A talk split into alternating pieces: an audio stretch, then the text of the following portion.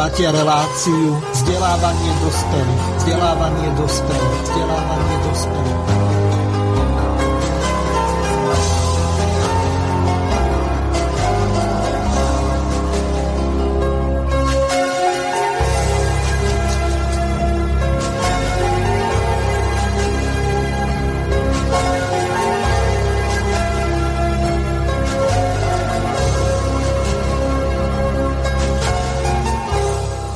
Vážené a milé poslucháčky a poslucháči, dnes je 5. júla a my slávime sviatok solúnskych bratov a vierozvestcov Cyrila metóda, takže máme štátny sviatok.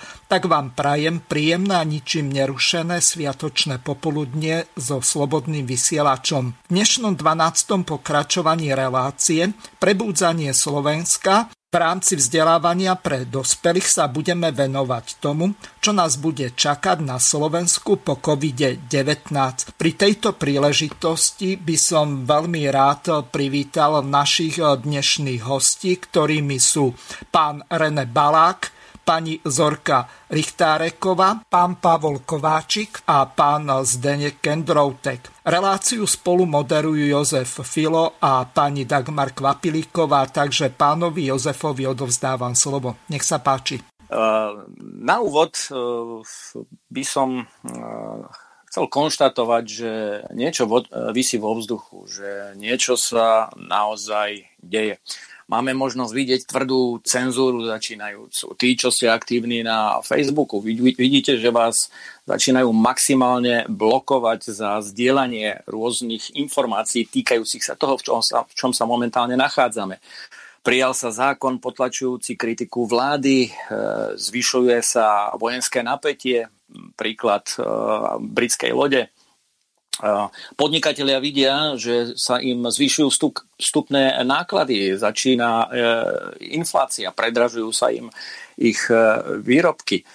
Čo je dôležité? E, zvyšuje sa tlak na očkovanie hej, na tých, ktorí nie sú očkovaní. Prijala sa dokonca lotéria platená z našich daní, reklama platená z našich daní. Zvyšuje sa počet koktajúcich eh, tzv. vedcov pred kamerami, keď dostanú nečakanú otázku týkajúcu sa uh, vakcín. Mimochodom, vakcín, kde výrobca nenesie zodpovednosť, vláda nenesie zodpovednosť, lekári nenesú zodpovednosť, avšak ten, kto odmieta očkovanie, je označovaný za nezodpovedného.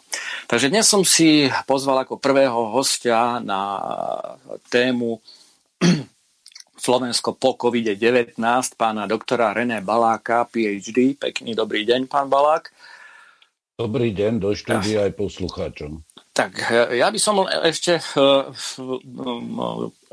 k tomu predstaveniu chcel povedať, že ste ukončili univerzitné eh, štúdia filozofie a teológie na Teologickej fakulte Univerzity Paláckého Volomovci, eh, špecializačné postgraduálne doktoránske štúdia morálnej teológie a etiky ste absolvovali na Inštitúte morálnej teológie na Katolíckej univerzite v Lubline v Poľsku tu ste dostali v roku 2000 aj udelený akademický a vedecký titul doktor in teológia morály. E, vedecko-výskumne sa angažujete najmä v Polsku, Taliansku, v Anglicku. Publikovali ste niekoľko vedeckých monografií a desiatky vedeckých štúdií doma aj v zahraničí. Ste autorom bioetickej publikácie Mysterium Vitae Život človeka v rukách človeka. A teraz vás poprosím, aby ste ma doplnili. V súčasnosti pôsobíte a pracujete kde? Naďalej sa venujem výskumu, pretože od roku 2015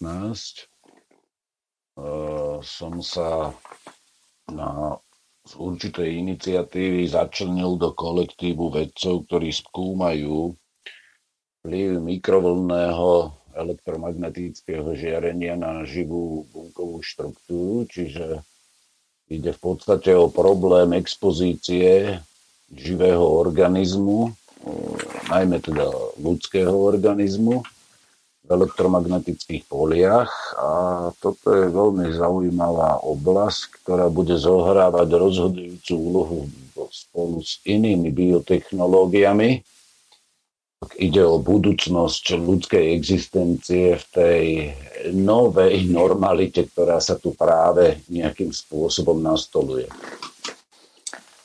Takže ste aj zamestnaní, máte svoj príjem stabilný? K týmto súkromným otázkam sa vyjadrovať nejako nebudem, lebo to ani nie je dôležité. A druhou vecou je, že vedecký výskum má niekedy veľmi také zložité medziludské a pracovnoprávne vzťahy. A poviem to inak, nie som, nie som viazaný nejakým pracovným pomerom u nás na Slovensku. E, prečo som narážal na tú, tú otázku? Pretože ľudia, t, ktorí sú ochotní rozprávať na tieto tzv. zakázané témy, Áno, sú, začínajú byť v dnešnej dobe perzekuovaní a odstavovaní. Áno, no, preto som chcel vedieť takú spätnú väzbu, či nepatríte tiež e, k tejto e, skupine ľudí. Dobre, spýtam sa ešte tak, teraz takto. E, máte deti, pán Balák? No isté, že my sme taká viacpočetná rodina a keď ide o tú vašu otázku, tak to sa stalo už v roku 2018, kedy ľudia s určitými najmä etickými postojmi, možno svetonázorovými postojmi, sú postupne v dnešnom systéme školstva eliminovaní. To je jav niekoľkých rokov, ktorých som sám pozoroval a zas, zažil som to teda aj na vlastnej koži. To je taká ideologická selekcia, kedy zostávajú v školstve ľudia, ktorí aj vo vede a vo výskume, ktorí spĺňajú ideologické požiadavky doby.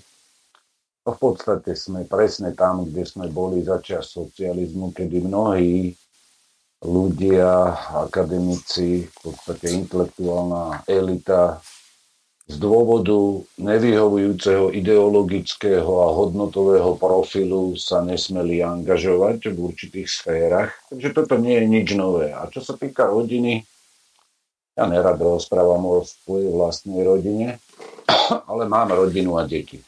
Koľko máte detí? 6. Krásne. Ja mám tri, mám čo dobiehať. Dobre, a teraz prečo som sa pýtal na tie deti? Uh, Akou vakcínou by ste ich dali zaočkovať? Ktorá je najlepšia?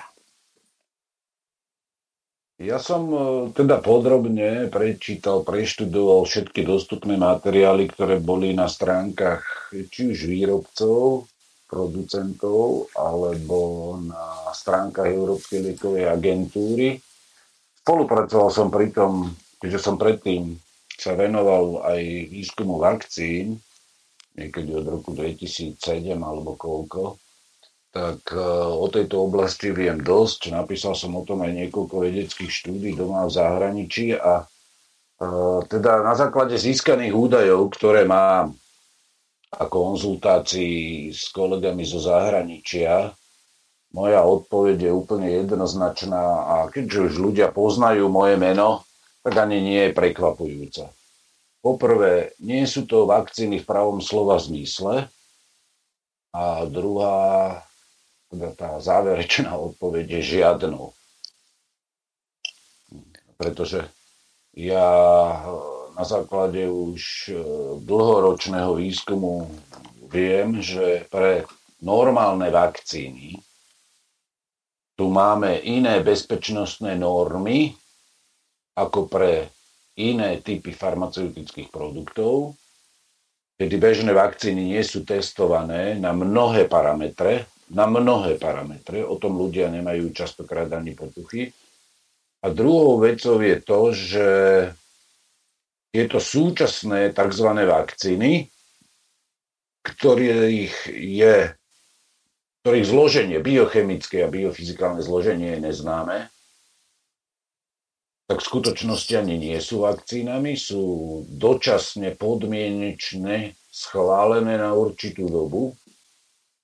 Sú to experimentálne preparáty, ktorých podanie e, je extrémnym rizikom a z týchto dôvodov ja nedám nikoho zo svojej rodiny e, podrobiť experimentu, pokusu na ľuďoch, ktorého dôsledky vidíme v podstate v tých európskom registračnom systéme, alebo v americkom systéme WIRES, alebo v britskom systéme, ktorý sa tak laicky nazýva Yellow Card, on má taký zložitý názov.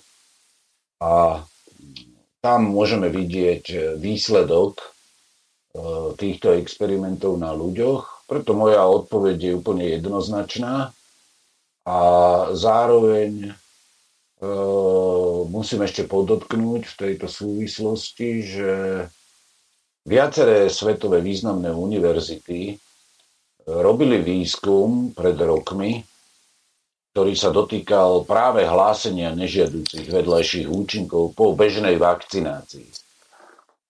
A dospeli k šokujúcim poznatkom, kedy rôzne výskumné týmy zistili, že percento tých nežiaducich účinkov, ktoré sa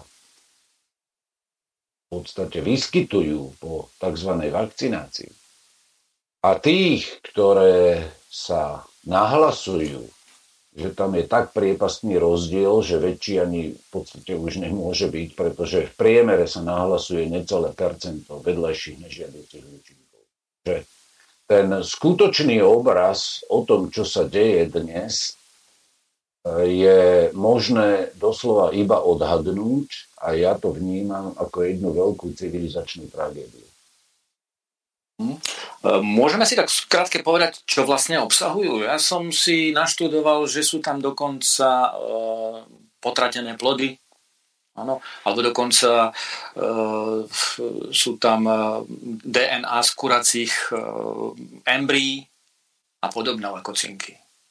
To je hrozné. No, čo sa týka tých štandardných tak e, ja som v roku, neviem, 2010 alebo kedy vydal takú prvú štúdiu informatívnu, viac menej, kde som poukázal na to, že štandardne sa u nás na Slovensku roky rokúce používajú vakcíny, ktorých sú geneticky modifikované organizmy, ktoré sú kontaminované nanokontaminantami anorganického a organického pôvodu, ba dokonca syntetickej biológie, ktoré obsahujú fragmenty ľudskej DNA, ktorá pochádza zo zavraždených nenarodených detí a potom obsahujú také látky, ktoré sú z toxikologicko-farmakologického hľadiska bezprahovo toxické, čiže ich toxický účinok sa prejavuje nezávisle od toho, v akom množstve sa tam vyskytujú. Toto je len taký stručný nejaký komentár toho. E, istí talianskí vedci niekedy v roku 2016-2017 urobili takú štúdiu, nová štúdia kvality týchto vakcín, ktoré sa používajú a dospeli k šokujúcim výsledkom. V rámci tých štandardných vakcín treba povedať, že sú určité vakcíny, ktoré sa vyrábajú na tých bunkových líniách, e, ktoré pochádzajú zo zavraždených nenarodených detí. Ja som vo svojich štúdiách toto opísal a tá prvá bola pre mnohých šokujúca. No a zdvihlo to veľkú vlnu nevôle a do dnešného dňa, no zaplatil som za to, čo som napísal, aj keď to bola objektívna pravda Urobil som to asi 3 alebo 4 krát u nás na Slovensku, že som vydal takéto štúdie a výsledkom bolo teda prenasledovanie v akademickej sfére aj v tej spoločenskej, pretože ľudia to popierajú, oni tomu nechcú veriť.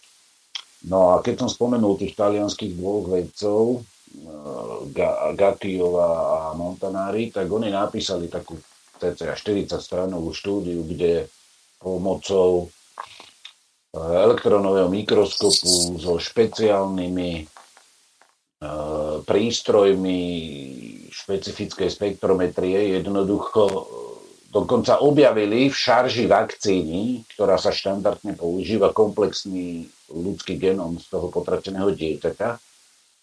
A z toho genómu určili jeho farbu či pohlavie, v ktorom čase to dieťa bolo jednoducho potratené Jednoducho niečo, čo do dnešného dňa niektorí, hlavne kresťanskí, e, úvodzovkách bioetici jednoducho popierajú a považujú to za smutné, že sa vôbec o tom hovorí. Ich netrápi to, že je smutné a tragické a neludské a je takéto výrobné praktiky, tento obludný mechanizmus, ale ich trápi, že sa o tom stále rozpráva.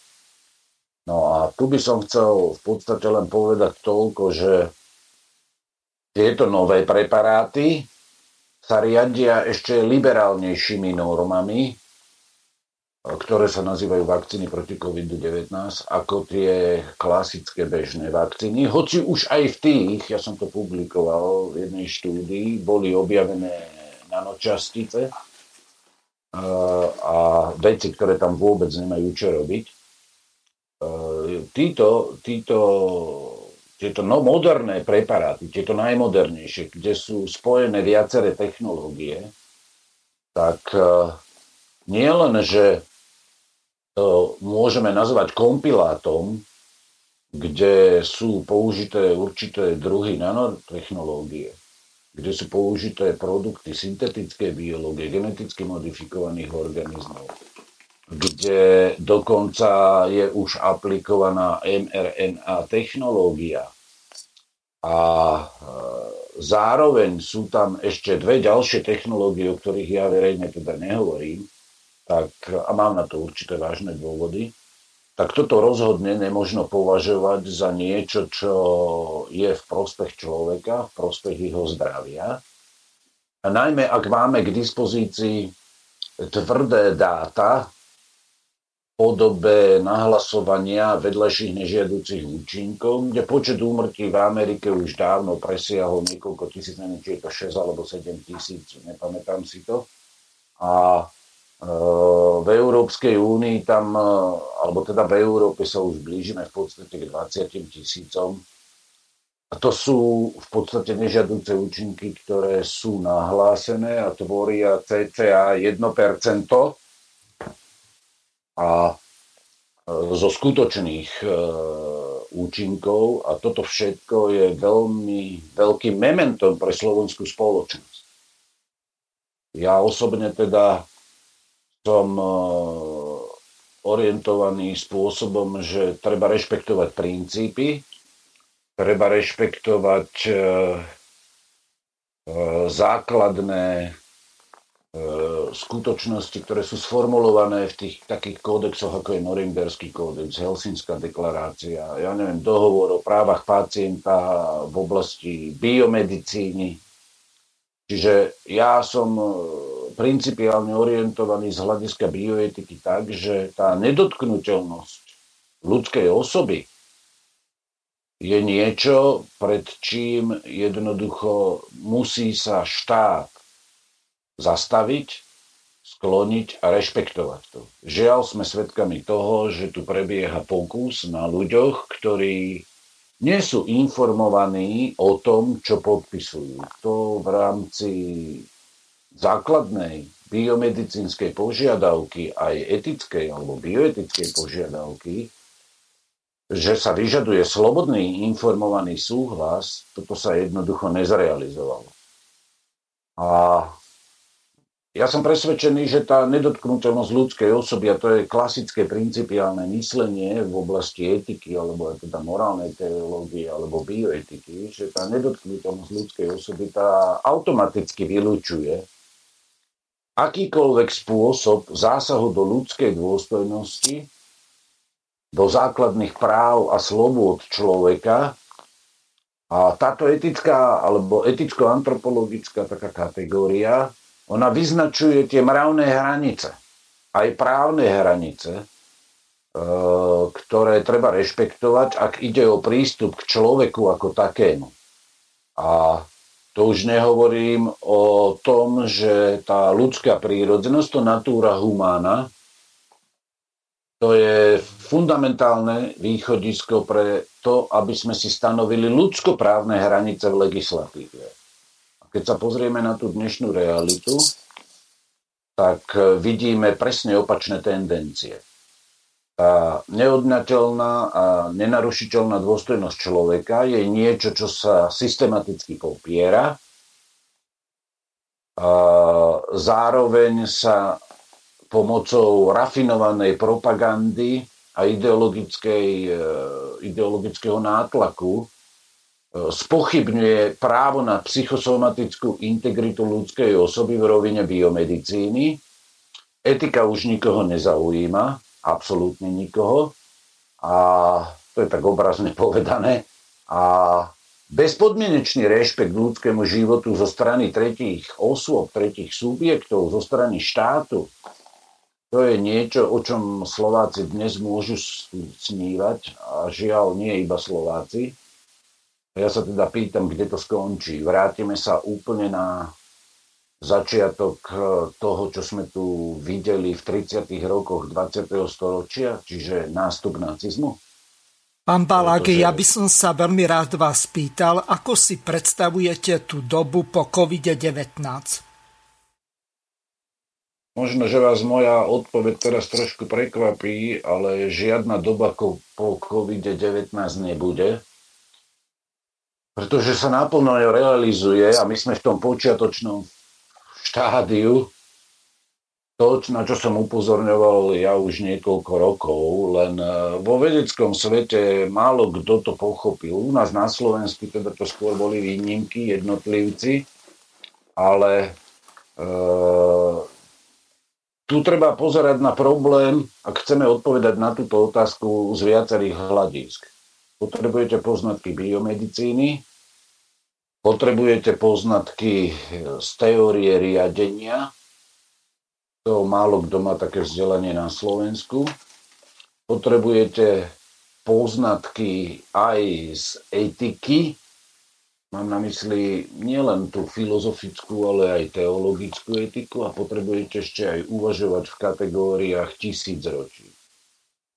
Nie náhodou boli vybrané, alebo, alebo teda rozpútal sa ten pandemický cirkus na základe niečoho, čo sa nazvalo SARS-CoV-2.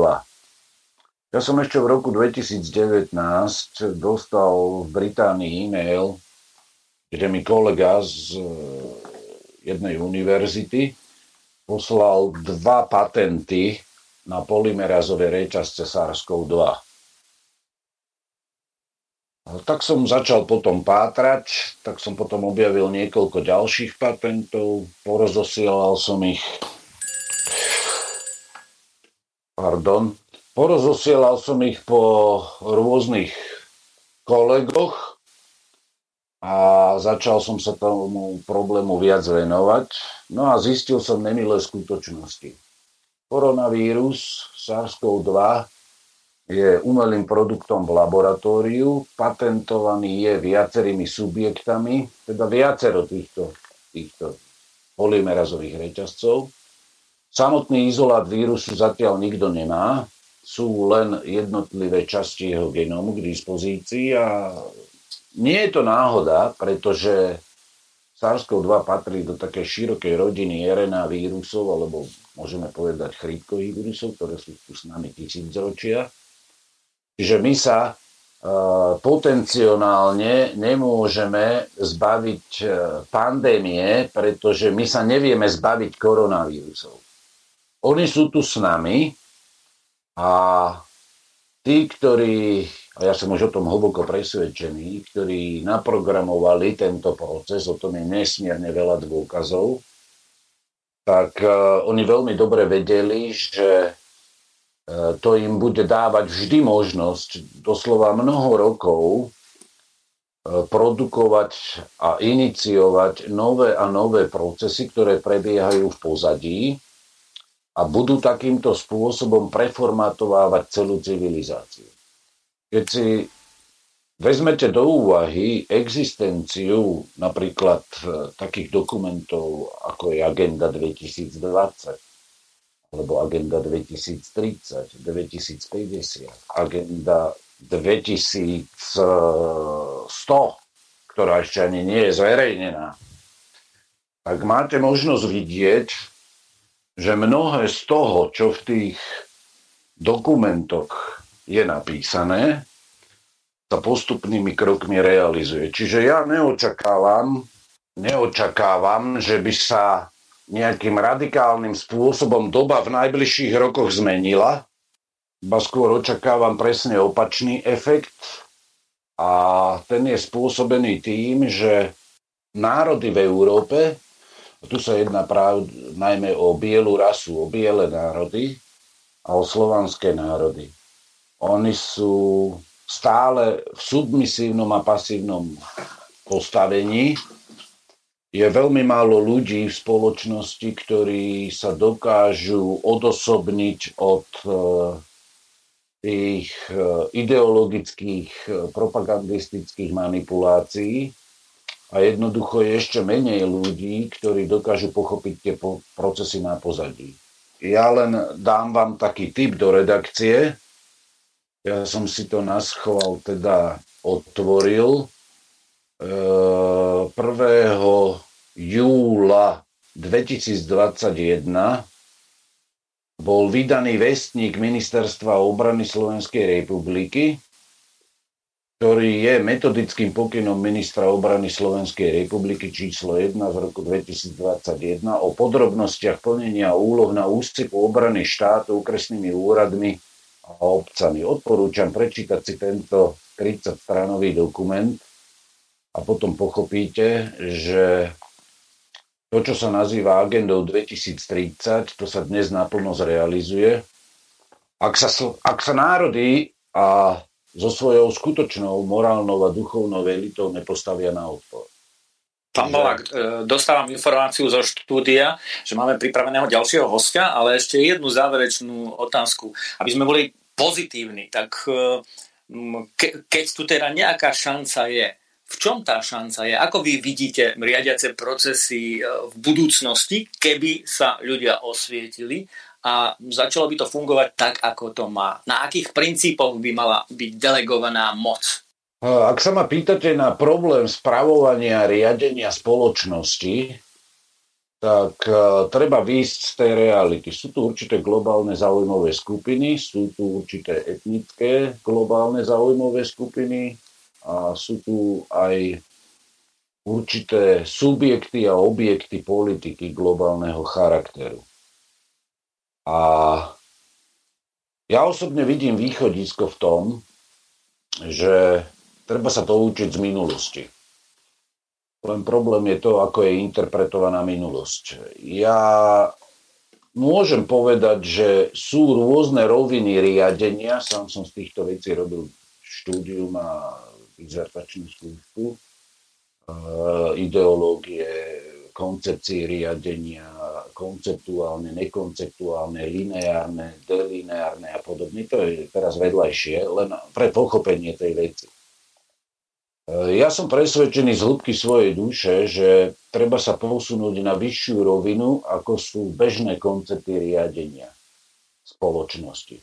A jedno, či ide o lokálnu, alebo o globálnu úroveň, alebo kontinentálnu, alebo národnú, alebo štátnu. To je úplne jedno. Ja čo, pre, je... čo preto môže urobiť obyčajný človek? A to je práve kameň úrazu, ktorý spočíva v ľudskej prírodzenosti. Vidíme, že obyčajný človek je ovládnutý strachom a ja vidím aj to, že tie duchovné a náboženské elity zlychávajú lebo základným východiskom je to, že človek musí otvoriť svoje srdce, svoju mysel, svoju dušu, seba samého pravde. Musí sa oslobodiť jednoducho od strachu, ktorý ho momentálne ovláda a musí chcieť hľadať pravdu. Len tu narážame na problém, že každý jedinec spoločnosti má určitý svetonázor a keď sa stretne vo svojom živote s určitou skutočnosťou, ktorá mu nabúra doterajšie predstavy o svete, jeho hodnotový rebríček, jeho nazeranie na svet, tak ľudia sa bránia pravde, ktorá je niekedy tak zdrbujúca, že jednoducho jej odmietajú uveriť a nejakým spôsobom eh, odmietajú sa zmeniť na základe spoznanej pravdy. Lebo každá zmena v osobnom živote, to môžete každý poznať zo svojej vlastnej skúsenosti, si vyžaduje veľké úsilie. Veľké úsilie zmeniť svoj život podľa spoznanej pravdy. A keď si spomeniem ten slogan alebo to heslo, že pravda vás oslobodí, čo povedal kedysi dávno Jan Pavol II, ono je nesmierne pravdivé, pretože pravda jediná prináša slobodu človeku. A len slobodný človek, slobodný človek bez strachu a s odvahou dokáže čeliť týmto problémom. A potom je tu ten sociálny rozmer riešenia, a to je zjednotenie tých, ktorí vidia, tých, ktorí chápu a tých, ktorí majú aj návod, pragmatický postup, ako z toho von. A tu vidíme tragédiu slovenského národa a toho obrazu historického tých svetopekových prútov. A ja osobne som presvedčený, že stále je nádej na riešenie a stále je nádej, aby slovenský národ zachránil svoju vlastnú existenciu aj svoj vlastný štát. Lebo tieto dve skutočnosti sú prepojené spolu a ako cestu vidím otvorenie sa pravdy, otvorenie sa dobru, ktoré prináša človekovi úplne inú perspektívu pohľadu na tieto skutočnosti a na procesy, ktoré sú obsiahnuté v tých agendách, ktoré som hovoril. Pán Balak. A uh... posledná veta. Aha je tu ešte vis major, vyššia moc a tom vidím ako konečné riešenie. Chcem vám poďakovať za váš vstup, takisto vám chcem poďakovať za to, že ste jeden z mála zástupcov slovenskej inteligencie ochotných v dnešných časoch ísť s kožou na trh a vysvetliť e, obyvateľstvu, pred čím vlastne e, stojíme. Ďakujem veľmi pekne a odozdávam e, slovo do štúdia. Ja takisto veľmi pekne ďakujem pánovi doktorovi Renému Balákovi a teraz podľa výberu našich hostí a spolumoderujúcich tak zahráme od skupiny Elán pesničku Najvyšší čas.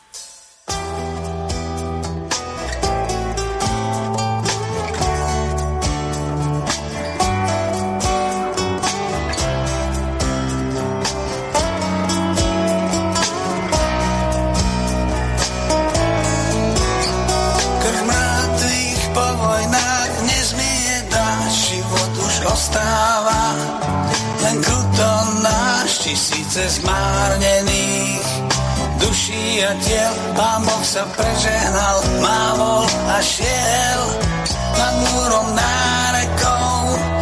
Ostal stá čas z obetí. Je niečo v nás, voľa čo vzájomné. aj strach, život je na chvíľu, na prach je prach. Diablovi lokají, Smejú sa na falošné dohody. Mierových drám je len v čítankách. A zbranie sú šef zrady a plasí sa pár smutných vied. Pekle si grillujú baránkov božích Dnes sa už vo vlecku otvára noží Falošní proroci po meste blúdia Vidím len bezduchy, veď sú to ľudia.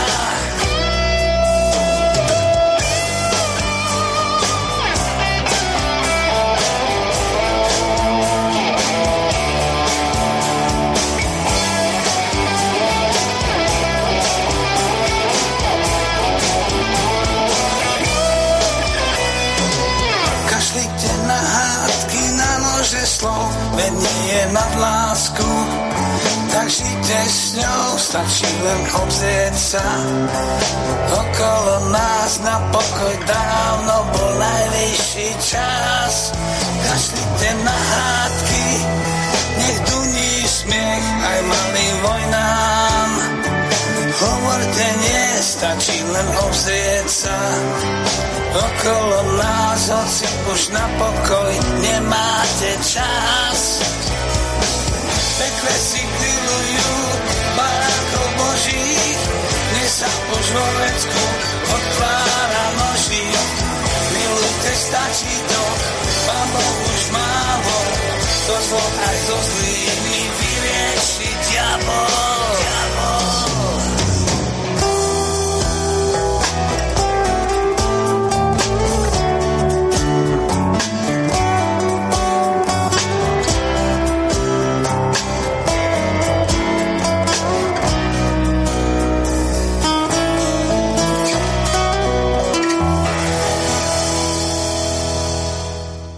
E, to bola skupina Elán a ja teraz dozdávam slovo pani Dagmar Kvapilikovej, aby predstavila ďalšieho hostia alebo hostku podľa toho, že či nám bude u pani Zorky fungovať mikrofón, tak podľa toho sa zariadíme. Takže Dáška, nech sa páči, máš slovo. Ďakujem krásne za slovo. Pozdravujem všetkých poslucháčov Prajem krásny letný deň aj vám všetkým, štúdiu a našich milých hostí. Vítam aj Zorku Richtarekovú, ktorá by mala byť na druhej strane. Mohla by si sa Zorka ozvať, či máme kontakt, či technika funguje. Dobrý deň, pozdravujem všetkých poslucháčov aj vás v štúdiu. Počujeme sa. Áno, je to v poriadku, takže budeme pokračovať. Nech sa páči. Je to skvelé. Tak vieme, akú dobu žijeme. Je to náročné pre nás všetkých, aj keď už nemáme lockdowny. Rozbehli sa naši spoluobčania na dovolenky po včeličkách a my, ktorí sa nechceme včeličkovať, sme zostali doma a dovolenkujeme alebo pracujeme na Slovensku. Som trošku smutná tých dialogov eh, na sociálnych sieťach, eh, ako ľudia informujú o zdravotných poškodeniach, prípadne umrtiach eh, po tom ščeličkovaní, ako to pekne nazývame. Diskutujeme v rôznych skupinách, my aktivisti, aj rôzne občianské združenia a asociácie o tom, ako ďalej. Preto sme zvolili aj tému e, doba po covide, pretože my veríme, že covid tu nebude s nami na veky. E, v každom prípade my vieme, že tu ne, nejde vôbec o COVID, že tu máme biologickú vojnu a že elity sveta sa spikli proti nám, vrátane všetkých vlád, e, hlavne tej našej. Takže diskutujme o tom, ako to zmeníme, ako eh, pomôžeme našim deťom, ktoré začali očkovať, ako zabránime tomuto šialenstvu. A chcela by som dať slovo ženám, matkám, ktoré trpia nevyslovne v týchto časoch, aj otcov, eh, že ich deti musia prejsť takýmito nebezpečnými úkonmi pedagogickým pracovníkom chceme dať e, slovo, pretože je veľký úbytok e, alebo respektíve záujem rodičov prejsť zo štátneho vzdelávania na súkromné, na alternatívne vzdelávanie a to vieme prečo. A o tomto všetkom a inom sa chceme pobaviť spolu s pani Zorkou. Tak Zorka, vítam srdečne e, ja by som nechala tebe priestor, aby si sa predstavila a povedala, ako ty, ako matka, e, zažívaš tieto časy. Ďakujem veľmi pekne za pozvanie do tejto relácie. E, prijala som s vďačnosťou takúto možnosť. E, aj na základe toho, že sa to volá po COVID-19, pretože ja to takisto vnímam, že ocitli sme sa v časoch veľmi silnej transformácie a naozaj vynikajúcej možnosti nového tvorenia. Všetci zistujeme za posledný rok o, nekonečné kvanta prekvapení z našich blízkych inštitúcií, ktorým sme odovzdali dôveru pri zapise našich detí do škôl, do škôl Zistili sme, že tie situácie, ktoré sú za posledný rok mimoriadne vyhrotené, odkrývajú masky jednotlivým pedagógom, lekárom, vychovávateľom, odkrývajú masky všetkým ľuďom, ktorí majú dočinenia s deťmi, so študentami. A keď by som prevýšila vlastne mm, túto myšlienku, tak majú dočinenia jeden s druhým, všetci spolu.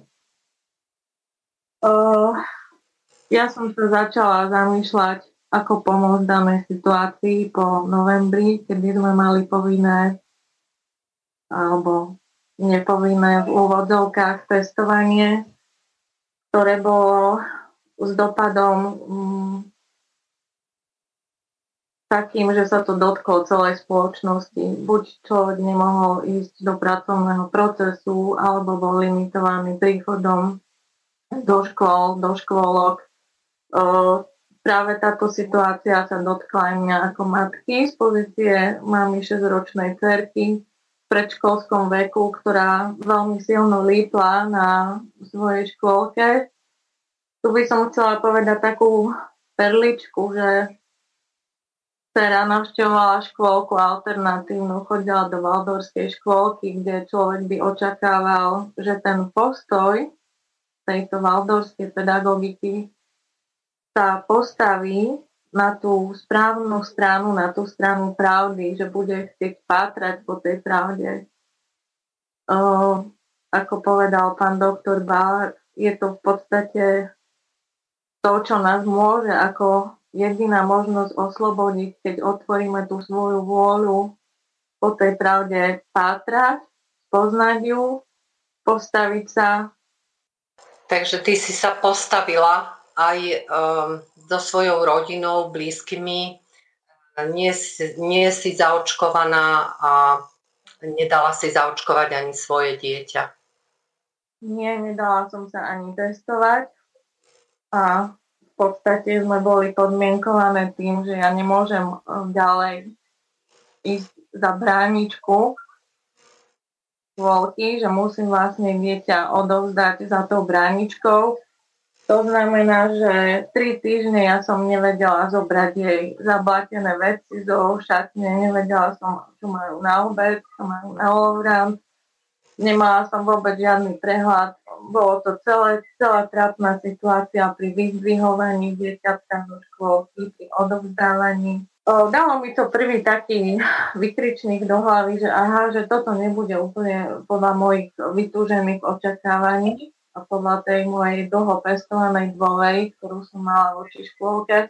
Samozrejme, každý jeden pedagóg alebo človek vo vedení má nárok sa zláknuť, pretože tá mediálna masáž a tá kampaň, ktorá je tu na nás stvorená, je tak silná, že človek, aj ktorý do tohto času sa cítil pevne postavený za nejakú svoju ideológiu, tak vidíme, že tá jeho ideológia sa rúca a že nevie ustať vlastne to, čo sám kázal, to, čo veril že vlastne podľahol tomu silnému, ja to nazývam bez pardonu, že teroru, ktorý sa tu na nás dial. No a dostala som sa do obrazu, že teda ako uh, diskriminovaná matka, ktorá za to, že odmietla testovanie, nemôže vlastne chodiť. Tak ako by tam chcelo a prijalo aj od toho, od tej mojej cerky tak bola pripravená, že čo bude ďalej. No a toto moje očakávanie sa v podstate naplnilo vtedy, keď sa mali možnosť rozhodnúť, či budú zavreté alebo budú otvorené. to dlhším zavretím, ako bolo nutné, takisto dcera nemohla chodiť do škôlky, pretože najprv to bola prvá línia rodičov, ktorí sú zamestnaní v Poprosím, aby si zostala v rovnakej vzdialenosti od mikrofónu, aby sme mali stabilnú výšku tvojho hlasu. Ďakujem. Dobre, je to, je to fajn takto? Áno. Dobre, tak ja pokračujem. Čiže v podstate sme prestali navštevovať škôlku a toto trvalo až dokým neboli zrušené povinné testovania na vstup rodiča do, alebo dieťaťa rodiča, ktorý sa netestoval do škôlky. Ja som sa v marci, áno. A môžem sa spýtať, ako reagovala tvoja cerka na všetky tieto udalosti? Ako si myslíš, že tie deti to vnímajú, toto celé? Moja cerka to vnímala asi takto, že mama robí niečo zlé, je v podstate vyselektovaná, vyhodená za bráničku, priamo sa ma pýtajú, dotazujú v škôlke, že či sa bola testovať, 6-ročný rozum si to vysvetľuje po svojom. Malo to na ňu veľké vplyvy v zmysle aj fyzickom, pretože začala sa pocikávať. Boli, bola som dotazovaná otázkami, že maminka, čo, sa, čo robím zle, mám v škôlke klamať, mám hovoriť pravdu. čiže aj ten psychologický aspekt nezvládnutý. Potom nerozumela tomu, prečo nechodí tak veľmi, veľmi do, do škôlky. No a keďže ja som dostala podmienky k, ďalšiemu, k ďalšej možnosti vlastne pokračovať v tom škôlkarskom a mimochodom znova doplním povinnom predškolskom období, za podmienky, že každý týždeň sa budem testovať, tak som sa rozhodla, že ukončím vlastne pomer so škôlkou a že dieťa ďalej škôlku nebude navštevovať, pretože bolo to pre mňa aj finančne náročnejšie, hej, že v podstate uh, valdorské škôlky vieme, že fungujú vlastne bez akýchkoľvek príspevkov zo strany štátu. Takže som sa rozhodla, že teda uh, dieťa do škôlky za týchto podmienok chodiť nebude, pretože som nebola ochotná vraviť, uh, vraviť nepravdu v škôlke, že testy mám a testujem sa, lebo by som išla vlastne sama proti svojmu princípu, ktorý verím silno. No a dieťa sa celú dobu pýtalo, že nemala to uchopené, perka nemala ukončené nič, vedela, že škôlkári, predškôlkári tam majú určitý program. Každý deň spomínala moje papučky v škôlke, v škôlke mávame toto na obed, prečo tam nie som, bolo jej smutno vlastne za kolektívom, za kamarátmi. Celkovo bola proste prerušená tá reťaz. No a ja som na základe toho teda dala prozbu na školu, že či by si mohla dokončiť aspoň teda ak sa uvoľnia opatrenia, či by mohla byť prizvaná na posledný mesiac. To nám bolo umožnené, za to sa chcem poďakovať teda kolektívu nemenovanej konkrétne Valdorskej škôlky. A bolo to pre mňa veľmi silnou výzvou k tomu, aby som založila občianske združenie, vyhľadala iniciatívy pre zmenu tohto školského systému. Veľmi rezonujem s iniciatívou Tvoríme nové školstvo do škôl bez podmienok.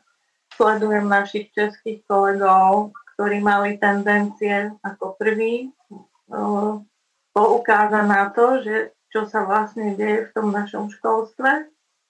A chcela by som takisto sa pridať na stranu tých, ktorí veria, že je to v našich rukách.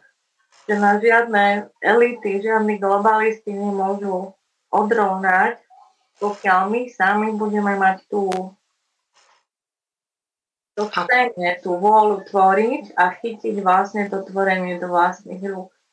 Čiže ja to veľmi vnímam, že teraz je práve to obdobie, kedy my sa musíme zomknúť, informovať sa, ísť do pravdy, ísť do hĺbky, že čo sa vlastne deje a s úplne kľudným postojom, bez osočovania ostatných rodičov, ktorí potrebujú viac času na to, aby si uvedomili, čo sa deje, že sme v podstate naozaj vo veľmi nebezpečnej situácii pre našich najzraniteľnejších, čo sú naše deti a naša budúcnosť.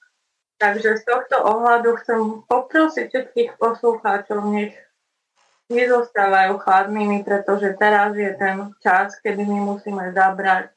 Navzájom sa informovali, vznikajú dom škôlky, dom školy, vznikajú rôzne spoločnosti, hnutia, kde naozaj sa o, vytvára vôľa postaviť na poli akýkoľvek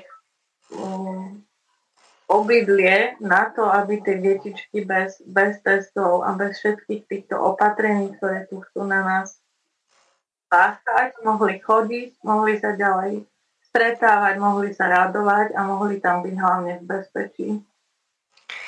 Zorka, je to úžasné, čo hovoríš, veľmi ťa podporujeme, podporujeme všetkých rodičov, ktorí naozaj milujú svoje deti, nedajú si ich, jednoducho bráňa ich zdravie, ich šťastie a pozývame vlastne všetkých na stretnutie nezávislých e, organizácií a aktivistov, ktorí pripravujú protest v Bratislave 10. júla e, pred úradom vlády od 14. hodiny.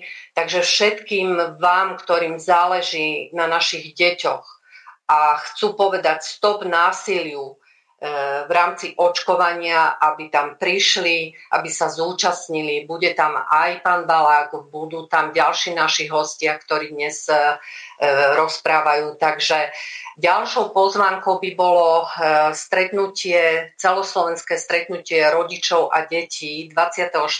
júla pri Seneckých jazerách a takisto bude v auguste 21.8. celoslovenské stretnutie rodičov s deťmi. Treba e, riešiť, robiť konkrétne kroky. My máme reálne predstavy zmien e, nielen v školstve, ale vo všetkých sektoroch. Takže hovorme reálne, hovorme o tých zmenách, ktoré ideme urobiť, e, lebo sami sa nespravia. Ako ty vidíš, Zorka, život po covide ako ty si predstavuješ svoju budúcnosť a svojho dieťatka budúcnosť? Jednoznačne si predstavujem, že to dieťa má možnosť nebyť zavreté doma so mnou a hlavne nesedieť pred nejakou umelou inteligenciou, pred nejakým počítačom. Pre mňa to nie je možnosť náhrady. Absolutne nepadá do úvahy. Dieťa sa potrebuje dotýkať, spievať, smiať sa, potrebuje sa šantiť a nie byť posadené za nejaký počítač. To znamená, že v prvom rade prajem všetkým deťom a všetkých rodičov, ktorí toto majú už dodnes navnímané, že toto nie je správna cesta.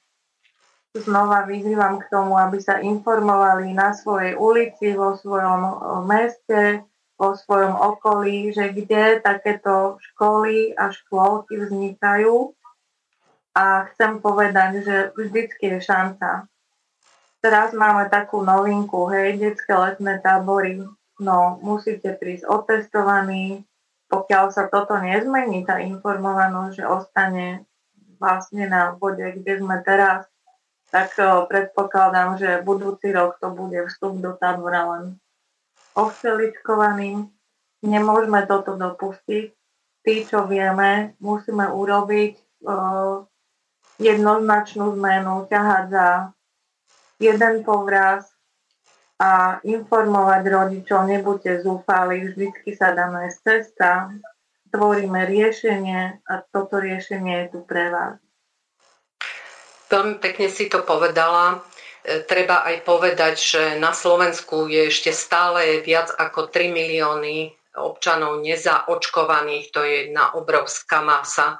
Takže prosím vás, e, premýšľajte, otvorte srdcia, vnímajte informácie. Je pravda, že na Slovensku je to veľmi ťažké, pretože sme veľmi skorumpovaný štát a e, nemáme tie informácie.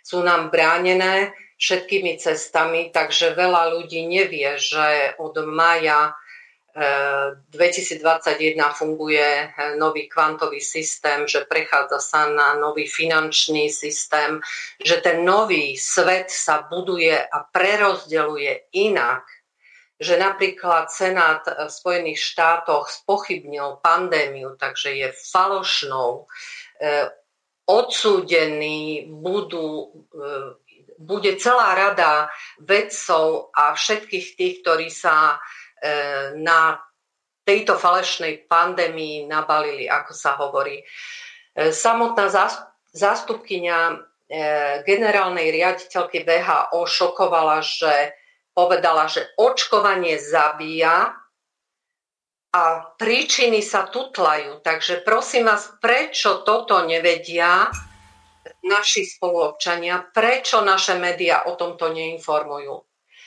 E, pred pár dňami zomrelo 17-ročné dievča zo Serede, 3 dní po očkovaní, Janka Poláčiková. Našla som na Facebooku e, smutočné oznámenie. E, v mojej blízkosti je rodina lekárska, ktorá dala zaočkovať kompletne celú rodinu. Mali dve maloleté dievčatá vo veku 12 a 16 rokov. Jedna je v horúčkach doma, druhá bojuje o svoj život na áre. Takže prosím vás, dokedy budeme experimentovať na vlastných deťoch? Naše deti patria nám, fyzickým rodičom a nie štátu, ktorý s nimi manipuluje aj s nami všetkými. Takže Zorka, veľmi pekne ti ďakujem. Verím, že sa stretneme na námestí 10. júla aj so všetkými rodičmi, ktorí chcú zabojovať za svoje vlastné deti a zmeniť tento svet k lepšiemu. Prejem veľa zdravia, veľa lásky tebe aj všetkým deťom a e, tej škôlke, ktorej sa budeš venovať, pretože verím, že v tejto budú určite šťastné. Ďakujem. Poprosím Mirka o peknú pesničku niečo optimistické. Ďakujem veľmi pekne pani Zorke a e, takisto aj jej e, cerke, konkrétne Zorke Richtárekovej a od e, Simony Martausovej zahrám obidvom normálny život a pevne verím, že takýto normálny život bude po covide. Chcem úplne normálny život, normálne dni chcem zda veľa záhradu so susedmi zdieľať. Len tak objať muža a mať pocit, že mám kam ísť. Len tak objať muža a mať pocit, Mne stačí izba, láska, čo siaha až do hlbokých jam. Na stole sviečka a svetlo a príbor, kde nikto nie je sám. Nechcem jak v divadle žiť, chcem zdolať vrchol, odkiaľ je vidieť všetko. Spievať a hrať a chovať včely, tak ako môj detko. Piec buchty deťom a vnúčkám a krmiť všetky cudzie zvery Mať plné srdce, nie vrecká a stále rozreteľnosť veriť. Mne stačí človek a rieka, kde budem len tak bosá stáť. Nechcem mať slávu a autá, chcem šťastie, čo nenechám si vziať. A žiadne kontá, splátky a zmluvy a zaprataný dvor žiadne zrady a hádky a zbrane, horšie ako mor. S úsmevom vítať aj chorých a hostí, znechať vo dvore. A s Bohom v dome a v duši sa oddať jeho pokoru. Mne stačí izba, láska, čo siaha až do hlbokých jam stole sviečka a svetlo a príbor, kde nikto nie je sám. Mne stačí hudba a tóny, čo hrajú mojim najmilším. Mne stačia oči, čo vedia dobre od zlého odlíšiť. Chcem úplne normálny život a normálne dni. Chcem a zda veľa.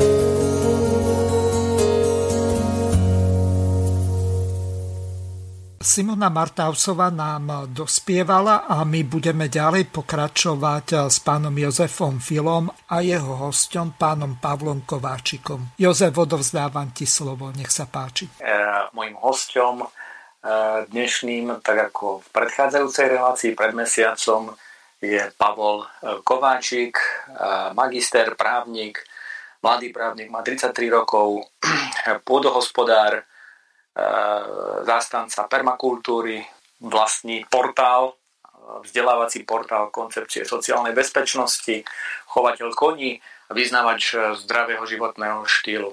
Pavol, pekný dobrý deň prajem. V predchádzajúcej relácii sme trochu načrtli, čo to je tá koncepcia sociálnej e, bezpečnosti, na objednávku čoho e, vznikla, tak sme, sme si v skratke vysvetlili 6 priorit riadenia sociálneho systému, ako takého. Ten čas, ktorý sme mali, bol krátky, takže viac sme nestihli. Skôr ale nech začnem s ďalšou otázkou, tak ťa poprosím, kde môžeme dostať tieto informácie? Nejaký taký súhrn stránok alebo kníh, kde by sme sa vedeli dočítať o tom, ako sa riadi super systém. No, asi najjednoduchšie je si dať normálne do Google koncepcia spoločnej bezpečnosti alebo koncepcia sociálnej bezpečnosti a vybehnú vám linky, ktoré chcete, alebo môžete dať, že je dostatočne všeobecná teória riadenia. Taká základná stránka je e, levanet e, webnode.cz, taká najznámejšia. E, je tu aj moja stránka konceptual.eu a potom sú aj rôzne fóra, diskusné fóra, čiže KSB fórum alebo COP fórum a rôzne ďalšie, kde sa preberajú aj aktuálne e, tematiky. Prvý host bol pán e, doktor Balák a on bol trošku skeptický, čo sa týka chápania riadiacich procesov väčšiny. To znamená, zmena môže prísť, keď začneme e, rozumieť tým riadiacim procesom tí, eh, ktorí ovládajú riadiace procesy a koncepciu riadenia, eh, vlastne aj mediálnu mašinériu, ktorá pracuje na istom videní eh, sveta. V koncepcii sociálnej bezpečnosti je perfektne popísaný rozdiel medzi kaleidoskopickým a mozaikovým videním. Vieš nám to priblížiť? Áno, je to, je to podľa prirovnaní tých predmetov, ktoré sú obsiahnuté v názve. Čiže ten kaleidoskop určite poznáte tú trubicu, takú hračku, kde ste sa pozreli, boli tam rôzne sklíčka, rôzne kryštáliky, ktoré, keď ste, sa, keď ste pohli s tým kaleidoskopom, tak sa zmenili. Čiže vždycky ste mali nejaký iný obraz, ktorý sa menil uh, na počkanie a je to prirovnanie k tomu, že niektorí ľudia uh, takto vnímajú svet a skladajú sa iba z rôznych faktov. Čiže majú nejaké dielčie fakty, uh, podľa ktorých sa riadia, ale nemajú žiadne poňatie o celku. Je tak médium, ktoré malo jeden čas aj reklamu, že prinášame vám fakty. No, fakty sa dajú všelijako interpretovať a všelijako poskladať do rôznych súvislostí a práve tie súvislosti nám tvoria to, tú mozaiku, že či to je ten celistvý obraz, lebo aj mozaika má rôzne jednotlivé kamienky, také skladačky, ale ten, ten kamienok musí sedieť presne tam, kde má, aby vytvoril celý ten obraz, aký má byť.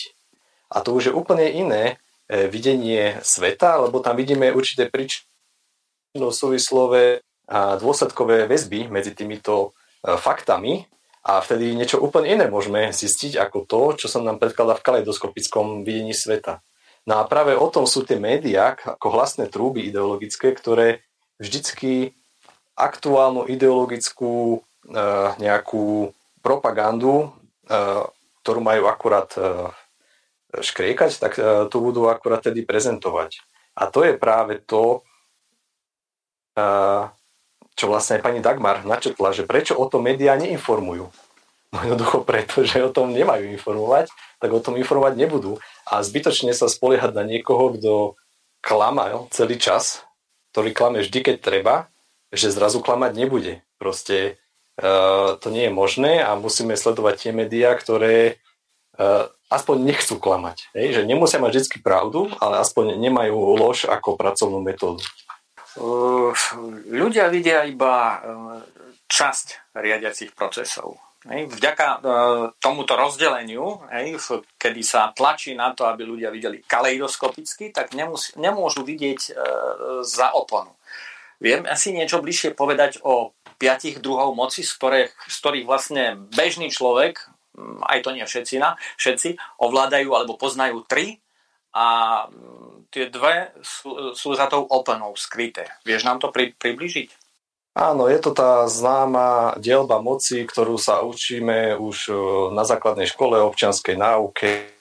Je, dielba moci na zákonodárnu, výkonu a súdnu. My sme to mali na právnickej fakulte samozrejme ako mantru a mali sme to celé knihy, ústavné právo je o tom, správne právo, štátne právo, všetky, vlastne to je základ demokracie, dá sa povedať, že tu je zákonodárna výkonná moc, ktoré sa navzájom kontrolujú a e, nie, nie navzájom akože nemôžu sa ovplyvňovať a tým pádom je zaručená tá no, pravda láska a všetky tieto žvásty, ktoré teda uh, nie sú pravdivé jednoducho, lebo vidíme, že to nie je možné, že je tu ešte niečo nad tým, čo určuje, ako sa bude správať zákonodárna moc, ako sa bude správať výkonná moc, ako sa bude správať súdna moc. Jednoznačný príklad toho je e, perzekúcia toho e, sudcu, ktorý nechcel nosiť e, rúško, pretože tvrdil, že to je rozpore s právnymi predpismi a v skutočnosti podľa právnej vedy, tak ako sa aj učíme na školách, je to v rozpore s právnymi predpismi, je to v rozpore s základnými ľudskými právami, ale vidíme, že zrazu súdna moc nie je nezávislá, nemá vykladať zákony, ale už zrazu je tam nejaká iná moc, ktorá zrazu toho sudcu persekuovala. Rovnako tak aj výkonná moc, ako môže byť oddelená výkonná moc, keď si určuje e, zákony a schvaluje si zákony, aké potrebuje na základe toho, čo potrebuje realizovať. No takže nie je tu dielenie ani zákonodárnej, ani výkonnej moci. Čiže čo je to, čo určuje, uh, ako sa bude realizovať daná, daná aktuálna situácia. Pretože aj vedci, keď si pozrieme vedcov, sú nejaké vedecké princípy, nejaké základné fakty a na základe nejakých uh, metodologických postupov sa postupuje vo vede a zrazu hop, zrazu sa veda nerobí, zrazu sa robí niečo iné. No a odpovedou je to práve, že nad týmito troma základnými mocami je tzv. ideologická moc. A tá ideologická moc je tá konkrétna propaganda, ktorá na objednávku aktuálne e, rieši konkrétne riadiace manévre. Čiže to sú tie hlasné trúby, ktoré rozprávajú, čo aktuálne sa akože môže a čo sa aktuálne nemôže. A tí, ktorí idú v súlade s touto ideológiou, sú E, prezentovaní, protežovaní, zvýhodňovaní a naopak tí, ktorí idú v rozpore s touto ideológiou, sú zaznávaní, sú očerňovaní, sú, e, sú, sú to, to máme dnes možno akože krásne vidieť. Kontroverzní a tak ďalej. Áno, je to vidieť vlastne na dennom poriadku. No a to je práve to, že to je zase, ako aj pán Balak správne hovoril, že ako je to možné, že tí lekári o tom nehovoria, napríklad o tých nežiaducich účinkoch, alebo alebo o tom, že je to iba 1% tých nežiadučích účinkov, že sa nahlasujú a tak ďalej. No jednoducho, pretože oni sú v rámci tej ideologickej moci, oni veľmi dobre vedia, že keď chcú byť tam, že o čom nemôžu ani ceknúť a čo majú kvakotať na to, aby tam mohli ostať. Buď sú vydierateľní, alebo, alebo to robia pre svoj dobrý pocit, že sú proste, majú nejaké poruchy, alebo jednoducho si myslia, jednoducho si myslia, že alebo majú svoje nejaké výhody a tým pádom mi to vyhovuje. Lenže čo je na, na tom zaujímavé, to má stále tie štyri druhy moci a na toto ideologickou mocou je práve tá konceptuálna moc, ktorá je práve neviditeľná a skrytá a využíva iba jednotlivé ideológie na to, aby koncepciu dala v priateľnom režime dáv. Čiže koncepcia je vždy v pozadí a mali sme tu rôzne ideológie už počas nášho života. V minulosti sme tu mali rôzne ideológie, či už to bol, v minulosti to mohlo byť feudalizmus, potom tu bol liberalizmus, bolo tu potom socializmus sme tu mali, teraz tu máme zase nejaký akože kapitalizmus a akože demokraciu. Čiže je to vždy nejaká ideologická moc, ktorá dáva iba nejaké konkrétne postuláty pre ten dáv, aby začal tomu veriť. To však nemá nič spoločné s realitou, lebo niečo sa deklaruje na vonok, hej, nejaké tie fakty pre tých kaleidoskopických príjimačov informácií, ale už niečo úplne iné sa potom realizuje. A to sa realizuje práve vďaka tej ideologickej moci, ktorá kľudne môže byť vymenená, hej, teraz sa velebí ja neviem čo, by sa EMA a by sa Európska únia a by sa USA a keď bude treba, tak sa bude velebiť Čína, bude sa velebiť islám, e, akákoľvek iná ideológia, keď to bude treba na základe tejto konceptuálnej moci.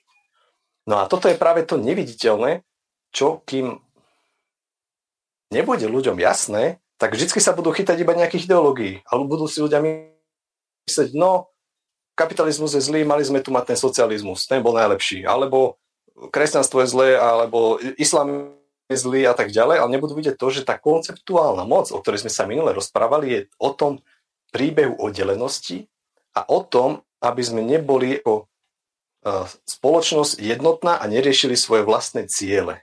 Čiže aby sme neboli subjekty riadenia, ktoré aktívne realizujú a riadia spoločnosť, ale iba tí, ktorí sú riadení práve aj cez tie mediálne a ideologické e, procesy. Výborne, tak e, keď si to človek takouto, e, takýmto spôsobom všetko e, rozoberie, vieme dnes nastaviť smer, nejaký smerovník, kde to celé začína. Kto to vlastne celé spúšťa, kto túto lavínu zvrátenosti, kryjúce, dajme tomu, za vedeckosť a delegujúci to do supersystému. Mm, kto, kto je tá tvorivá dielňa? Vieme to povedať? Vieme to určiť?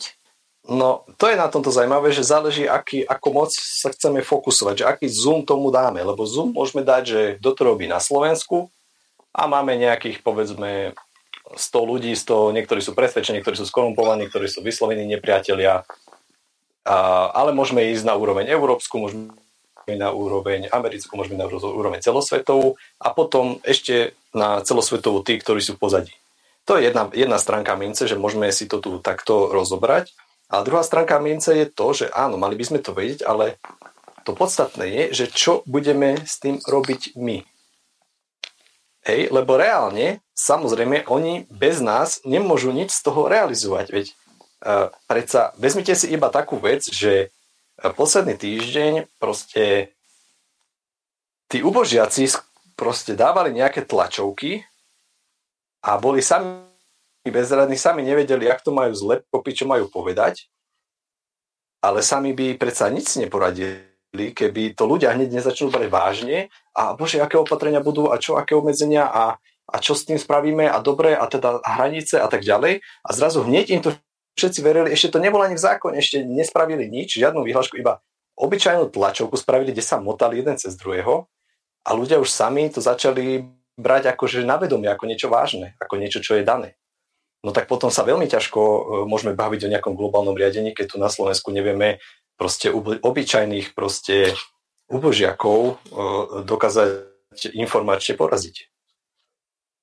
Áno, pretože ten pániček síce svoje médiá z týchto opíc doslovne hej, spravil uh, vedcov, aj rôznych infektológov, virológov, genetikov a tak ďalej a tak ďalej. A cez nich nám delegujú všetky tieto zvrátenosti na, na tzv. vedeckej e, báze. Ako z toho von? Vieš, ale, ale jasné, ale toto je na tomto zaujímavé, že oni naozaj, oni sú svoj, svojím spôsobom aj odborníci, aj študovaní ľudia, aj tak, a tak ďalej, všetko. A normálne, keby ideš na nejakú nezávislú tému s ním rozprávať, tak normálne on ti bude rozprávať prirodzene, vedecky, fakty ti bude dávať, má mozaikové videnie v rámci tej, tej svojej úzkej špecializácie, on ti presne úplne v poriadku, môže s ním iba súhlasiť a povieš sa, že to je skvelý človek. Hej? Ale potom zrazu, keď e, zrazu si má dať e, ruško, keď je 35 e, stupňov vonku a zrazu sa má tváriť, aké očkovanie je jediná možnosť, tak tedy zrazu sa niečo stane, kedy už zvedca nie je vedec, už je to pseudovedec, už je to ideológ, už je to propagandista, už je to šíriteľ strachu a vtedy je práve s tými ľuďmi problém. Čiže to je na tomto žalostné a to je práve ten etický rozmer, ktorý rozprával aj pán Balak, že jedna vec je byť vedec a druhá vec je byť ešte morálno-eticky e, nejakú integritu mať a, a neprotirečiť si v rámci jedného vystúpenia. Dobre, to je takže, takže teraz vlastne hovoríš o zrade elít v, dav, v davo elitárnej spoločnosti. Áno, presne tak, lebo kým bude DAV elitárna spoločnosť, tak vždy budú elity, vždy bude DAV a vždycky tie elity budú jednoducho sa snažiť udržať, byť tými elitami v úvodzovkách a tým pádom udržať si to postavenie, ten ako vyšší sociálny status a mať nejakú, nejaké privilegia v spotrebe a v nejakom akože lepšom životnom štýle a tým pádom budú klamať ten DAV, aby na ňom mohli parazitovať. Čiže uh, zmena, skutočná zmena je E, nie nejaká ideologická, alebo nejaká spoločenská, alebo nejaké formálne, že si dáme niečo do ústavy, to je všetko pekné, ale tá základná zmena je zmena toho davu elitárneho systému a to sa bude diať ešte veľmi dlho, teda podľa toho, ako to vyzerá. Naberá to na obratkách, som veľmi zvedavý, že uh, ako, lebo ešte stále nie je rozhodnuté, môže to ísť aj tak, aj tak.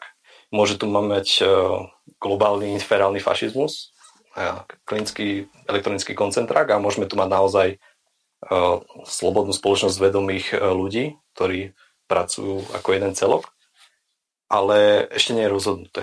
Možno nejakých, na nejakých vyšších úrovniach duchovných je, ale kedy to bude naozaj tu na Zemi zrealizované je druhá vec. Dobre, tak si poďme povedať, e, ako si to konceptuál, mravný konceptuál, ktorý vyznáva slušnosť, čestnosť, spravodlivosť, ako si predstavuje tú, tú budúcnosť? Čo vlastne potrebuje spoločnosť? Ona potrebuje konceptuálne kompetentného, teda činne kompetentného zástupcu, ktorý vedie spoločnosť a vlast v súlade so svedomím, morálkou a mravnosťou k prospechu ľudí svojej Zeme a celej planéty. Tak? Takže áno, ako, by si si pre, ako strane... by si si áno? Hej, ono je to také troška záľudné, že áno, potrebujeme tu mať toho konceptuálneho lídra, ale zase nemôžeme mi zaspať, že áno, máme tu toho lídra, ktorý to akože už e, spraví za seba. Lebo aj ten líder má rôzne e, korporátne, klanové tlaky a rôzne iné problémy a on jedine ten líder sa môže oprieť o konceptuálne gramotný ľud. Nie o dáv, nie o stádo, ale o konceptuálne gramotných ľudí, ktorí vedia, ako sa riadi štát a ktorýkoľvek z týchto ľudí, doslova, hej, keby to preženieme, by mohol tohto konceptuálneho lídra zastúpiť. Takže ako by mal vtedy... vyzerať optimálny riadiaci mechanizmus? Nejaký občinový no. systém, samozpráva, ktorá deleguje vysokomorálnych, mravných jedincov overených časom. V minulosti to boli staršinovia, ktorí sú činne kompetentní, to znamená, majú skúsenosti overené praxou. A toto celé je kontrolované nejakým funkčným referendum. Ja si myslím, že toto sú už iba formálne aspekty. Je podľa mňa úplne jedno, či tu budeme mať akože v každé, každý ten formálny aspekt má nejaké výhody a nevýhody, či to je kopné právo. Keby ostaneme pri parlamentnej demokracii, veď to nie je problém. Uh, problém je v tom, že uh, akí ľudia, akých ľudí volia. Veď uh, keď si vezmeme, že ten premiér je vlastne priemer uh, uvedomenia ľudí, tak je úplne jedno, aký formálny uh, aspekt tomu dáme, že či to budú starešinovia, dôležité je, že budú z ľudu a aký ten ľud bude uvedomelý. Čiže ale to, to ja vidím riešenie, sekundu, ja vidím riešenie práve v tom všeobecnom cirkulovaní informácií spoločnosti a v tom uvedomení, ako budú pristupovať akýmkoľvek výzvam, ktoré sa v spoločnosti udejú, lebo to nie je len COVID, to je milión iných vecí, a ako k ním pristupujeme dennodenne. Pomenul si, že koho ľudia volia. No ale v zime sme mali možnosť vidieť, ako sa volilo v Spojených štátoch amerických. Myslím si, ano. že už mnohým sa u nás otvárajú oči, ako bola volená prezidentka, ako bol zvolený predseda vlády. Áno. Už sa vie, ano. že sa tu na volí cez kliky spoločnosti, nemyslím kliky, keď posilujeme, spoločnosti proste pri počítači, kde sa nahádžu hlasy tak, ako potrebujú tí, ktorí riadiace procesy manipulujú a ovládajú. To je samozrejme pravda a je to skutočne veľký problém, čo sa týka týchto elektronických všelijakých hlasovaní, ale uvedome si, že predtým, aby mohli takéto elektronické hlasovania byť keby berieme, že sfalšované, tak podstatné je to, že bolo nejaké PR, bola nejaká masívna propaganda, ktorej ľudia uverili. Lebo keby tej propagande ľudia neveria, tak proste tá osoba nemá ten výtlak a v živote tam nemôže byť. A tá osoba ešte stále tie lajky dostáva a ich tam nikto nekliká, žiadne roboty, ich tam nekliká, to sú reálni ľudia, ktorí stále tej osobe veria a vidia nie, niečo, čo v skutočnosti nie je. A toto je základný problém toho. Samozrejme, vždy bude nejaká časť, nejaké percento, ktoré proste bude také, ale nemôže to byť štatisticky dominantná masa. A ešte stále zatiaľ tá štatisticky dominantná masa taká je. A my musíme ako konceptuálne sa na to pozrieť tak, že tá sociálna psychodynamika spoločnosti je to podstatné, akým, akým smerom pôjde celá spoločnosť. Čiže my keď chceme meniť spoločnosť, musíme meniť tú sociálnu psychodynamiku. A tá sa mení jedine tým, že budeme jednak šíriť informácie, ale jednak, že ľudia sami proste budú na sebe pracovať a stávať sa konceptuálne gramotnými. A potom už samozrejme môžeme riešiť e, tie formálne aspekty. A čím by sa mohlo začať? Čo majú, k čomu majú ľudia tak blízko? Ja si myslím, že sa začne tým, že ich tá e, situácia k tomu e, dotlačí. Čiže z tohto pohľadu ja, akože je to možno morbidné, ale ja vítam, že to, čo sa deje, aj keď ma to na jednej strane veľmi hnevá, tak na druhej strane jednoducho my sme veľmi dlho spali a proste ľudia musia začať a začne sa to tým, že si povedia dosť, že toto už je fakt priveľa a už cez toto nie. Hej? Lebo jedna vec, že mohli sme e, si fejkovať testy, mohli sme si dať tú rúšku na chvíľu a tváriť sa, že je to a bude mať kľud a doma si ju dám dole a podobne. A tú vakcínu už si nedáš z tela von. To už raz dostaneš a už ju máš na veky v sebe. To znamená, tu už sa nedá povedať, že ešte to vydržím. Tu už sa skutočne buď proste nás to dá dole, hej, štatisticky, alebo sa štatisticky povieme, že stačilo a ideme si svojou cestou a jednoducho už nepovolím. A vtedy, vtedy už môžeme sa baviť o tom, že dobre, už teda vieš, čo nechceš a poďme sa baviť o tom, čo chceš a či máš dostatočné znalosti o tom, aby si to, čo chceš, aj vedel realizovať. No, tak e, ešte na záver, lebo máme posledné 3 minútky, na záver v, v takom e, pozitívnom duchu. Uh, vidíš to, vidíš to v dobrom uh, svetle, alebo uh, sa priklápaš k tomu trošku pesimistickému pohľadu, ktorý načrtol uh, pán René Balák? No ja sa pánovi Balákovi vôbec nečudujem, že bol skeptický, a, ale na druhú stranu ja som proste tým, že som není ateista, ani pán Balak nie je ateista a tým, že veríme tu ešte na nejaké vyššie princípy a vyššie síly, ktoré nie sú lahostajné voči tomu, čo sa deje na Zemi, tak verím, že keď ľudia budú mať snahu o zmenu, tak aj tá zmena sa uskutoční, tá zmena k lepšiemu. Čiže ja som opatrný optimista a nejako aj tak pocitovo to cítim. Minulý rok som bol na tom oveľa horšie, pretože som si myslel, že to pôjde rýchlejšie. Ale teraz som si uvedomil, že teda asi to nepôjde až tak rýchlo ale myslím si, že nakoniec to dobre dopadne. Ale bude veľ, veľmi veľa utrpenia ešte a veľmi veľa strádania a veľmi veľa zbytočných proste škôd sa napácha. To zase, bohužiaľ sa nás to tak bude. Palko, tiež to vidím pozitívne aj vďaka e, tomu, že je vidieť, že tá, tá, tá masmediálna branža a tá moc médií nie z každého mladého človeka vytvoria e, zombie robota.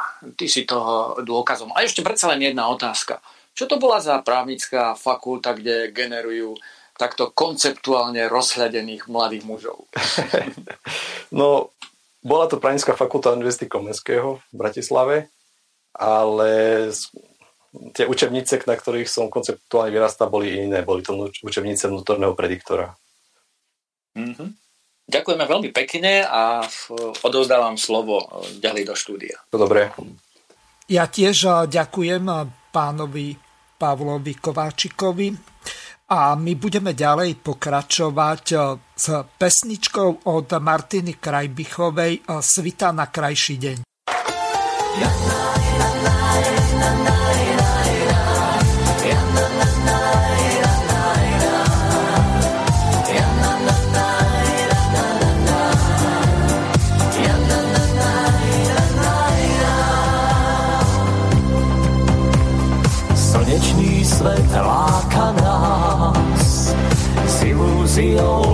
letných krás. Teď úsmev vyčarí, na úsvit šťastia premení. Je to malé z pokušení, niečo krásne z tajných snení. Smiať sa nocou v objatí, vzdávať sa snom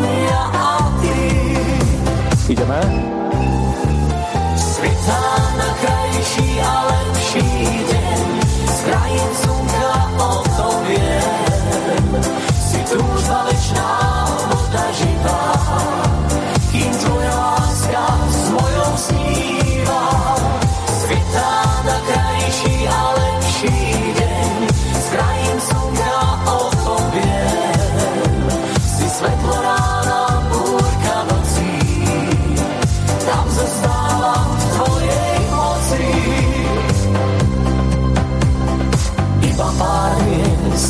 zemi je svet, čo žiari úsmelný.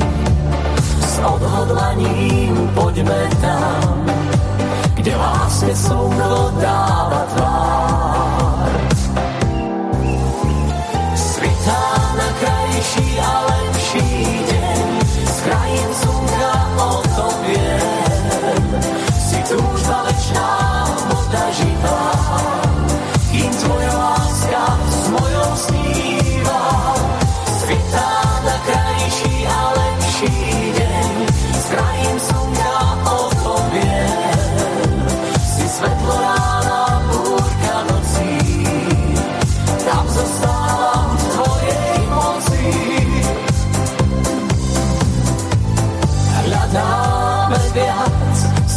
Slnečných dní. Slnečných lepší a tak nádherný.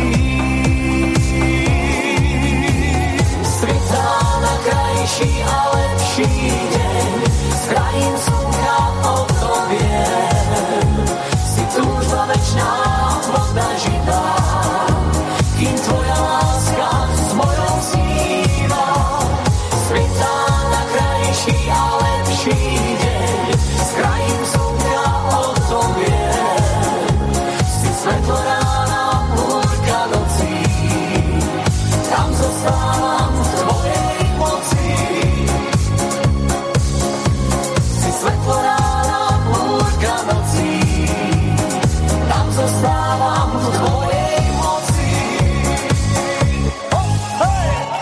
Svita na krajší deň nám zahrala skupina Kašubovci so speváčkou Martinou Krajbichovou a my ďalej budeme pokračovať e, so Zdenkom Kendroutkom a pani Dagmar Kvapilikovou, takže Dáša, odovzdávam ti slovo. Ďakujem Mirko a ďakujem veľmi pekne za tú pozitívnu pesničku, pretože v týchto časoch, kedy už je tak málo pozitívneho, čoho sa môžeme chytiť, mi to naozaj urobilo náladu, hoci keď pozorujem, ako komunikujú ľudia medzi sebou e, naživo aj na sociálnych sieťach, vôbec to nevyzerá takto optimisticky.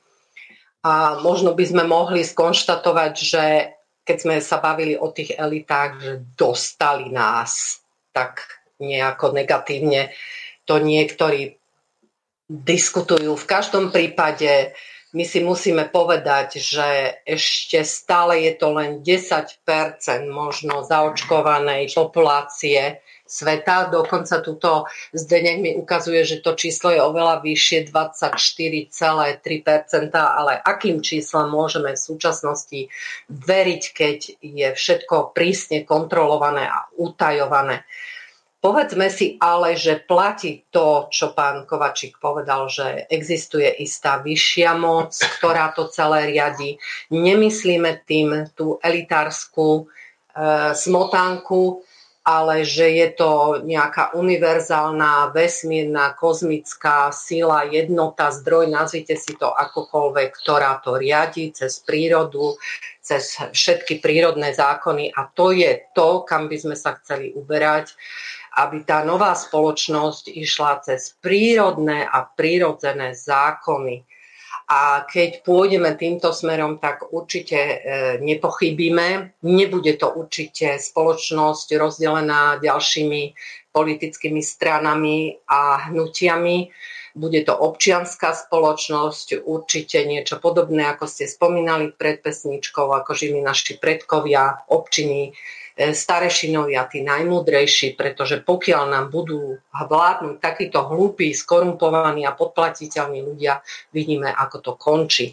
Ale keďže každá minca má dve svoje strany a všetko funguje zvonku aj zvnútra, každá ľudská bytosť je ovplyvňovaná zvonku, touto verejnou mienkou, touto manipuláciou a tam vás môžu dostať, ale zvnútra tej vnútornej strany.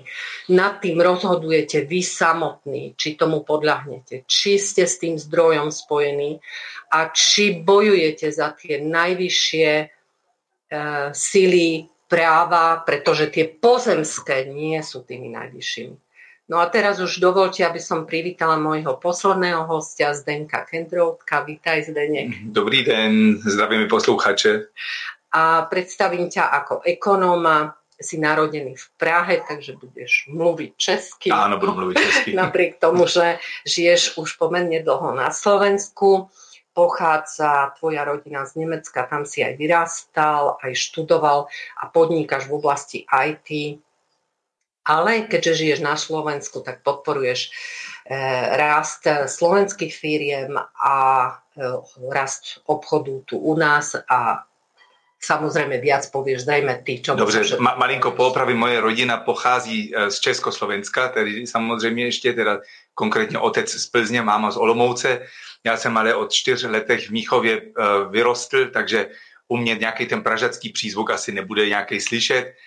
A ohledně té činnosti, tak se snažím tady pomáhat slovenským firmám um, uspět na německých mluvících trhů, co možná právě v této situaci aktuální je celkem důležitá věc, protože asi mnoha firm má problémy po tomto rok a čtvrt uh, katastrofických rozhodnutí vlád a politiky. Ty sa dosť dobre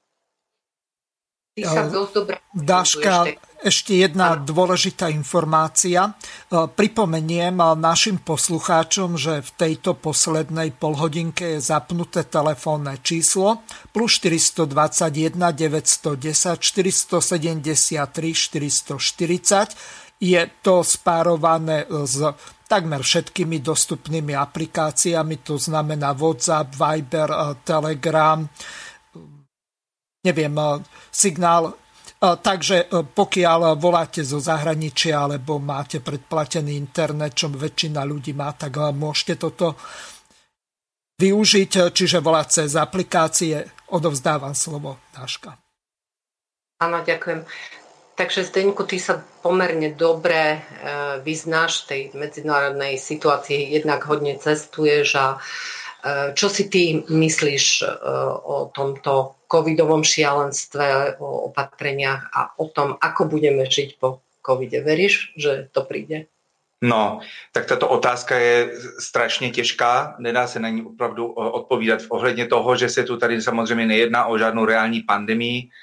I dokonce stále patřím asi k té části lidé, kteří eh, stále nejsou o tom opravdu přesvědčení, že tu tady čelíme nějaké nové nemoci, protože když vycházíme z těch oficiálních čísel, který já taky spochybňuji, tak eh, eh, v roce 2020, v tom prvním roce, teda umřelo údajně okolo 2 miliony lidí, ale víme všichni, že COVID zároveň byla nejlep, byl nejlepší lék pro řadu eh, normálních nemocí, kterými jsme tu čelili desítky roků, jako například hlavně chřipka, která prakticky kompletně zmizla, bronchitída, zápal plít, zápal mandlí a tak dále, takže jsou tady kamuflují čísla, a k tomuto existují teď aktuální důkazy, které to dostali, nebo který se konečně dostali i do mainstreamu, konkrétně do německého mainstreamu. Takže ohledně toho, že se tady bavíme o něčím, co je uměle vytvořený problém z nějakéhokoliv důvodu, o tom se ještě asi stihneme asi malinko bavit, tak je velmi těžce odhadnout, jak e, nakonec my po ukončení tohoto problému budeme žít. Osobně si myslím, že existuje jenom dvě možnosti.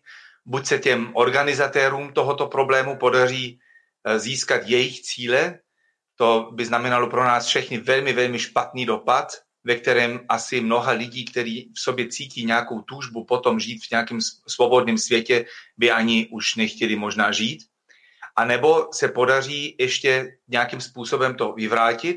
Já sice nejsem až tak věřící jako asi rozený Čech, ale já si myslím, že existují ještě nějaké jiné síly, i když si myslím, že některé tyto jiné síly můžou být tu normálně z masa a z krve, um, ale osobně bych se na, se na to nespolehl. A co nejvíce se snažil motivovat lidi, aby sami zkusili ještě něco tu pohnout s něčím, aby sami zkusili bojovat proti tomu, to, co se děje, chránit sebe a sami vlastní rodiny, děti, um, a nespolehat se na to, že někdo od někud přijde, ať už z vesmíru nebo z nějakých jiných síl, když si pamatuju na ty všelijaký teorie, které byly ohledně Donalda Trumpa a Q uh, hnutí za ním a tak dále, ale radši se spolehnout sami na sebe a potom, uh, když by náhodou fakt nějaká ještě jiná pomoc měla dojít, tak se jen těšit. Ale myslím si, že je na nás, aby jsme ukázali, že si vůbec zasloužíme nějakou pomoc.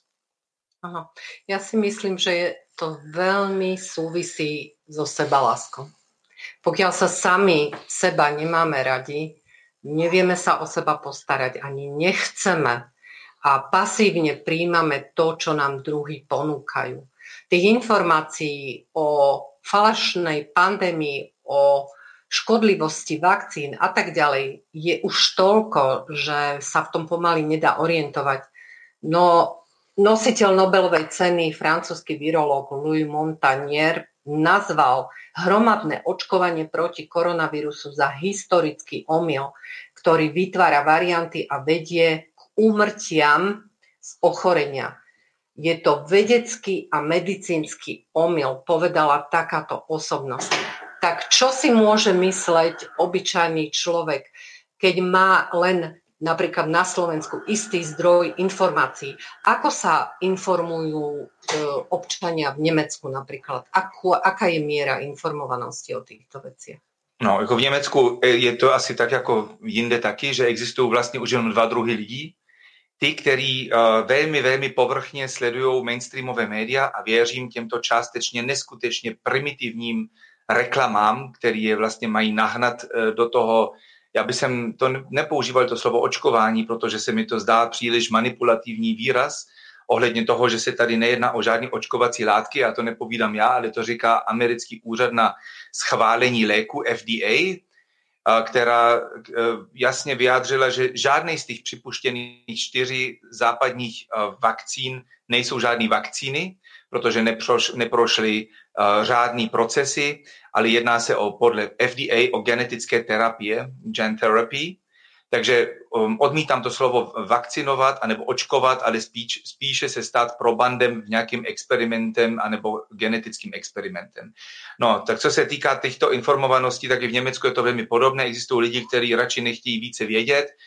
Uh, možná ty se dají taky ještě rozlíšit mezi lidi, kteří vůbec nic netuší, mezi lidi, kteří možná tuší, ale je jim ta téma příliš um, těžká, uh, taková nepříjemná, takže nechtějí více vědět a radši se přizpůsobí a potom lidé, které se sice bojí, ale nejsou schopní odolat tomu tlaku. To jsou asi takový ty, co se přizpůsobí. No a potom existuje v Německu velká řada, velká část lidí, kteří prostě jednoznačně uh, odmítají tyto věci, které se dějí a jdou i proti tomu a proti ním i policie, státní síly velmi, velmi tvrdě zakročují při jakýmkoliv protestu. Uh, musím říct, že i tvrdší než tu na Slovensku. Ta, ta, ta, to násilí oproti občanům je, je nesmírný v Německu, když se tam děje nějaký, a tam dokonce oni nemají ani tu ostudu, se nestydí, že uh, od, odnesou i 80-roční pár například, jo, který demonstruje, jako neskutečný. Videli sme aj veľké demonstrácie v Anglicku. Eh, ako to vidíš celosvetovo? Lebo sú štáty, ktoré sa dištancujú, ako napríklad Singapur, Amerika, Spojené štáty si to krásne eh, prezident Trump, lebo hovorme o ňom ako o eh, novo vrátenom prezidentovi, ktorý, ktorému zmanipulovali voľby a tie po prepočte hlasov znova uraduje. Takže upratujú jednotlivé tie štáty a vš- veľmi sa to tam mení. Ako to ty vidíš celosvetovo? No, ještě než bych se možná dostal k této otázce, jak e, reagují teď aktuálně státy na, celý, na celém světě na tuto situaci a uh, proč některé státy uvolňují a některý ne, bych jsem možná ještě uh, chtěl vytáhnout uh, dvě věci, které teď aktuálně za poslední týdny vyšly v německé mainstreamové televizi a které prakticky zničí kompletní celou tutohletu, uh, tento narrativ, který nám tady tlačí už rok a čtvrt. A týká se to dvou hlavních parametrů, který politika stále používala na to, aby prosadila ty tohleto šílené opatření. Jeden parametr byly ty takzvané čísla nových infikovaných lidí, v Německu tomu říkali incidence, to znamenalo počet nových pozitivních občanů nebo lidí teda na 100 tisíc obyvatel. Tohleto číslo se zjišťovalo hlavně pomocí takzvaného PCR testu. Um, na začátku to bylo někdy v zimě, to bylo i nad 200 ve většině, uh, což i tak proti 100 tisíc obyvatel není nějaký ohrožující, hlavně tady se nebaví o mrtvých, ale vyloženě o pozitivně testovaných. No mezičasně už toto číslo kleslo na pět a něco, jo, takže absolutně prakticky na nulu. Um, I bez ohledu na to, tak se tento epidemiologický nouzový stav stále prodloužil už teď až do konce září v Německu. Takže to je jedna věc. No a ohledně těchto PCR testů, tak se objevil, byl to myslím, že 23. nebo 24. nebo tak v tomto to červen, teda eh, júni, příspěvek u RTL, absolutně mainstreamová televize, um, já bych mi možná porovnal na Slovensku s Markízou, kde ji vy, um, vyhlásili nebo oznámili o, ty, ty diváky s tím, že Univerzita Duisburg-Essen udělala podrobnou vědeckou studii ze 190 tisícemi pozitivní PCR testy a vyšli k tomu, že PCR te- došli k tomu, že PCR test není a nebyl nikdy schopný zjistit infekčnost toho eh, testovaného a ani jestli se jedná o nemocnou osobu a nebo ne. Není to žádný nový poznatek. Eh, mnoha asi tady posluchačů, který sledují alternativní média už delší dobu, tak už o tom slyšeli. Možná už četli i, že sám vynálezce PCR testu Carrie Mullis je taky nositel Nobelové ceny, ale ne za medicínu, ale za chemii.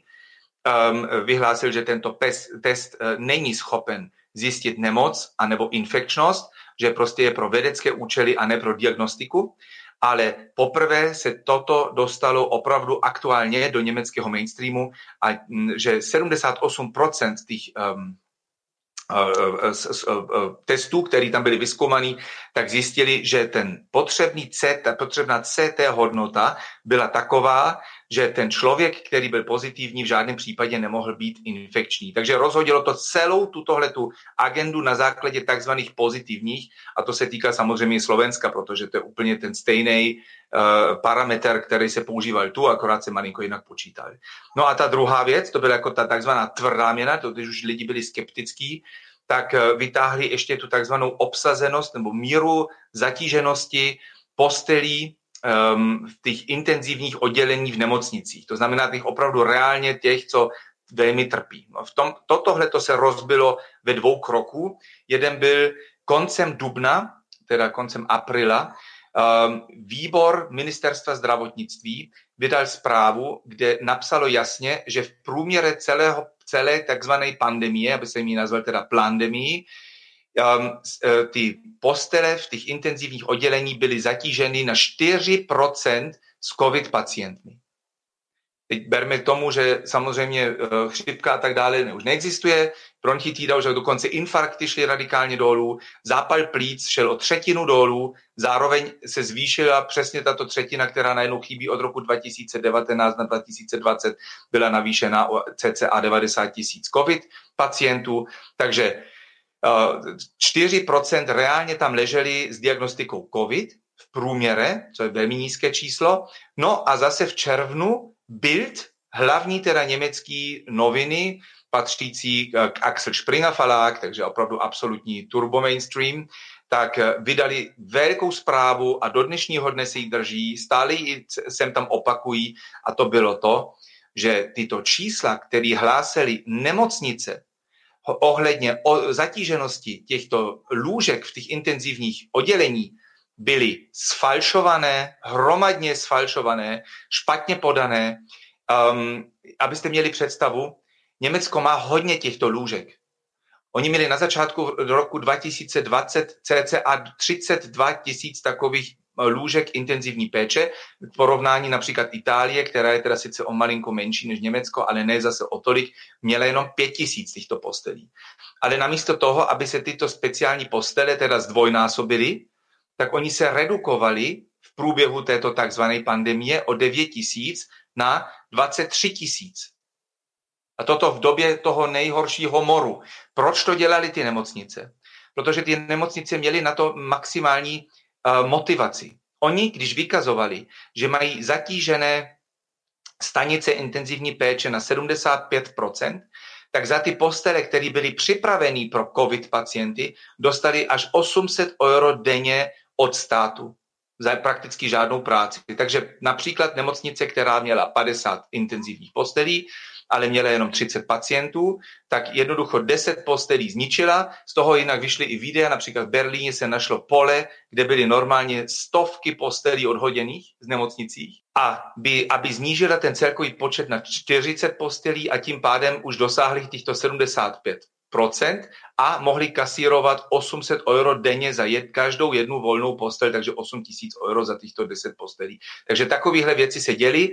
Toto Bild jasně ukázalo, um, vyšla, vycházelo uh, ze zprávy federálního kontrolního orgánu um, Německa, to je Bundesrechnungshof, to znamená, že státní úřad, takže tam jednoducho tam není nic už spochybnění. Ty dvě hlavní čísla, na základě kterých státy a or, státní orgány, ať už teda Německo, nebo samozřejmě i Slovensko a tak dále, vyhlásili tyto lockdowny a zničili život mnoha lidem, eh, velmi znepříjemnili mnoha lidem život, zabezpečili tomu, že lidi nemohli navštívit jejich starý rodiče například, než umřeli, děti nemohli chodit do školy, byli eh, psychicky těžce pod tlakem, vidět stále ty náhubky, nošení náhubku ve škole a tak dále a tak dále, neustále testováním a tak dále, tak jsou dokazatelně špatní a byli postaveni na falešných čísel a celé toto by se teď na základě těchto e, výsledků mělo e, opětně zpětně vyšetřit, co se tu vlastně konkrétně odehrálo. Osobně si nemyslím, že Slovensko je čestnější zem než Německo. To znamená, že když tyto podvody se staly hromadně v Německu, tak by mě zajímaly ty čísla na Slovensku, kde ještě nám pán matematik Kolár v polovině februára vysvětlil, že vlastně Slovensko nemá absolutně nejmenší šajnu o těch čísel, co se tu děje. Ani lidí, kteří vůbec covid mají, nebo kteří leží v, v intenzivních lůžek, nebo neleží, nebo kolik umírají, nic. Jo? Takže ten, ta, ta míra těch podvodů tu pravděpodobně musí být velmi vysoká. E, tak mám ještě jedno věta. Um, my se snažíme tyto videa nějakým způsobem zachovávat, protože YouTube je samozřejmě pravidelně maže. Mm, chci možno upozornit na jeden portál Chceme slobodu SK, bylo vyloženě vytvořené na to, aby jsme tam chránili videa, které můžou být jako časové dokumenty a který vás možná prosím, abyste si tam to proto šli a klidně sdíleli, aby více lidí o tom vědělo. Nevěřím tomu, že tyto podvody, co se děli v Německu, na Slovensku nebyly. Určite súhlasím s tebou, manipulácia bola, skreslovanie čísiel bolo, e, peňažky išli samozrejme do kapes, ako sa po česky hovorí a je to stále len biznis a biznis.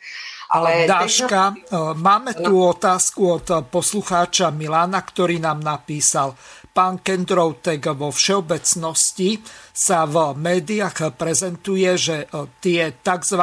PCR testy sú oveľa presnejšie. Cena na Slovensku e, je 70 eur za jedno takéto testovanie. E, takže má zaujíma v prípade, že tie antigenové testy sú úplne nepresné, tak potom nechápem, prečo nútia teraz ľudí dávať sa testovať tými PCR testami, keď sú na jednej strane drahé a na druhej strane, tak ako ste povedali, nepresné. Pýta sa na to Milan.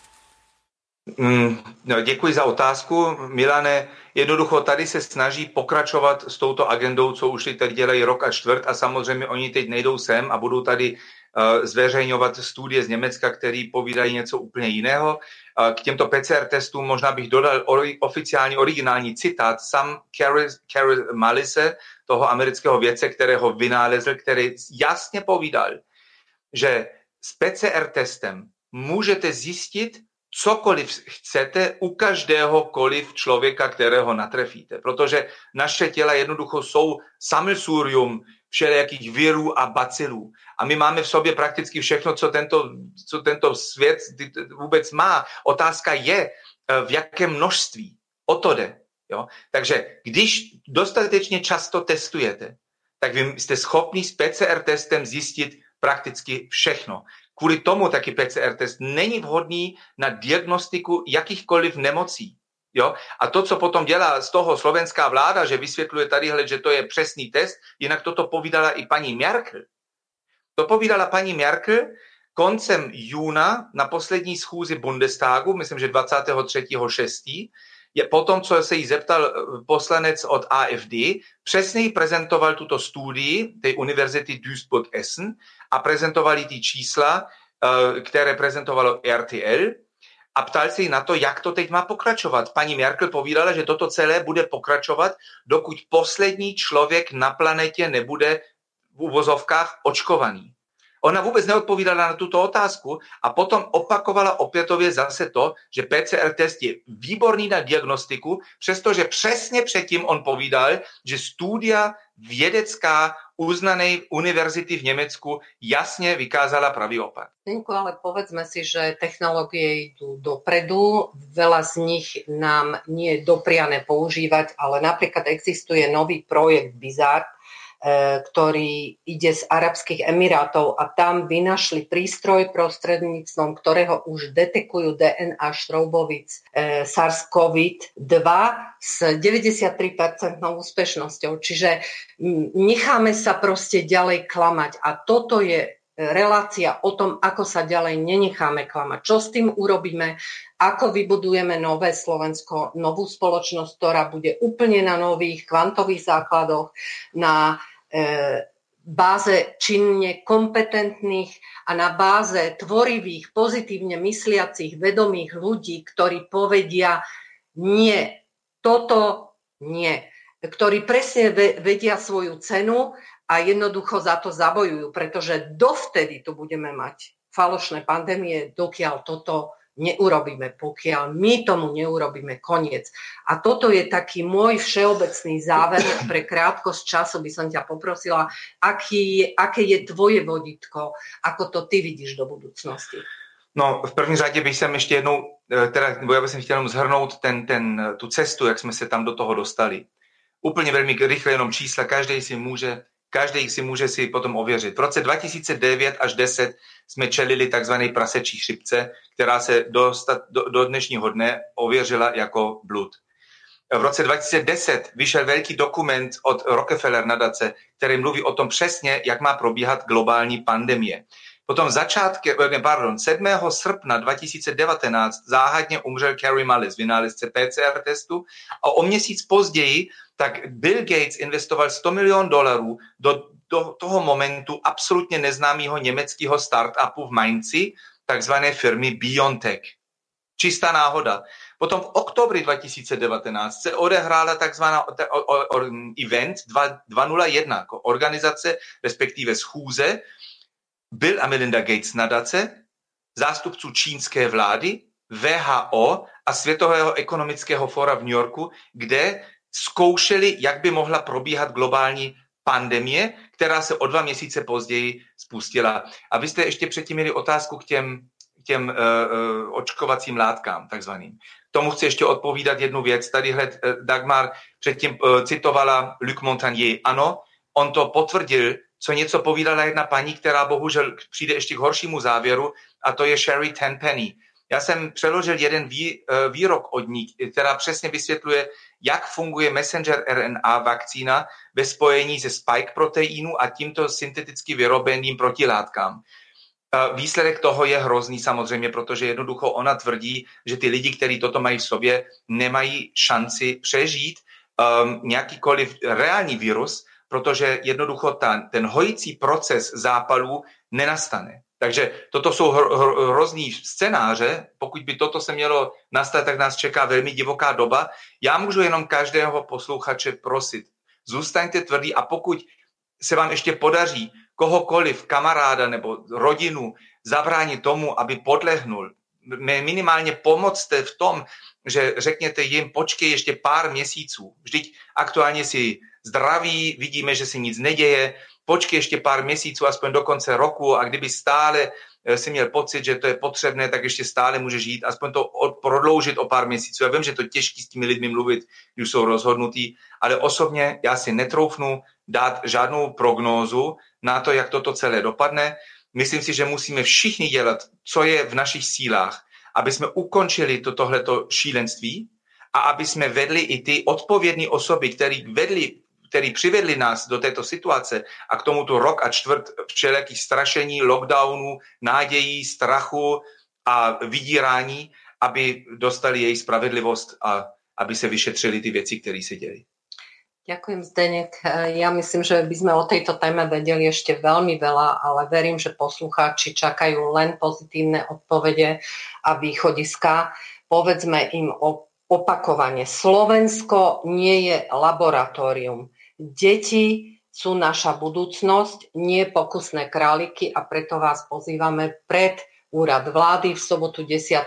júla o 14. hodine, kde sa stretneme všetci tí e, otvorene mysliaci a verím, že nás tam bude dosť. A na záver by som chcela, aby aj Jozef vyjadril svoju predstavu o tej novej budúcnosti, nového Slovenska, lebo ja som naozaj presvedčená, že keď zavreme všetkých zločincov a tých, ktorí to spáchali, tak začneme budovať novú spoločnosť, pretože elity sveta tiež už veľa z nich skončilo v base.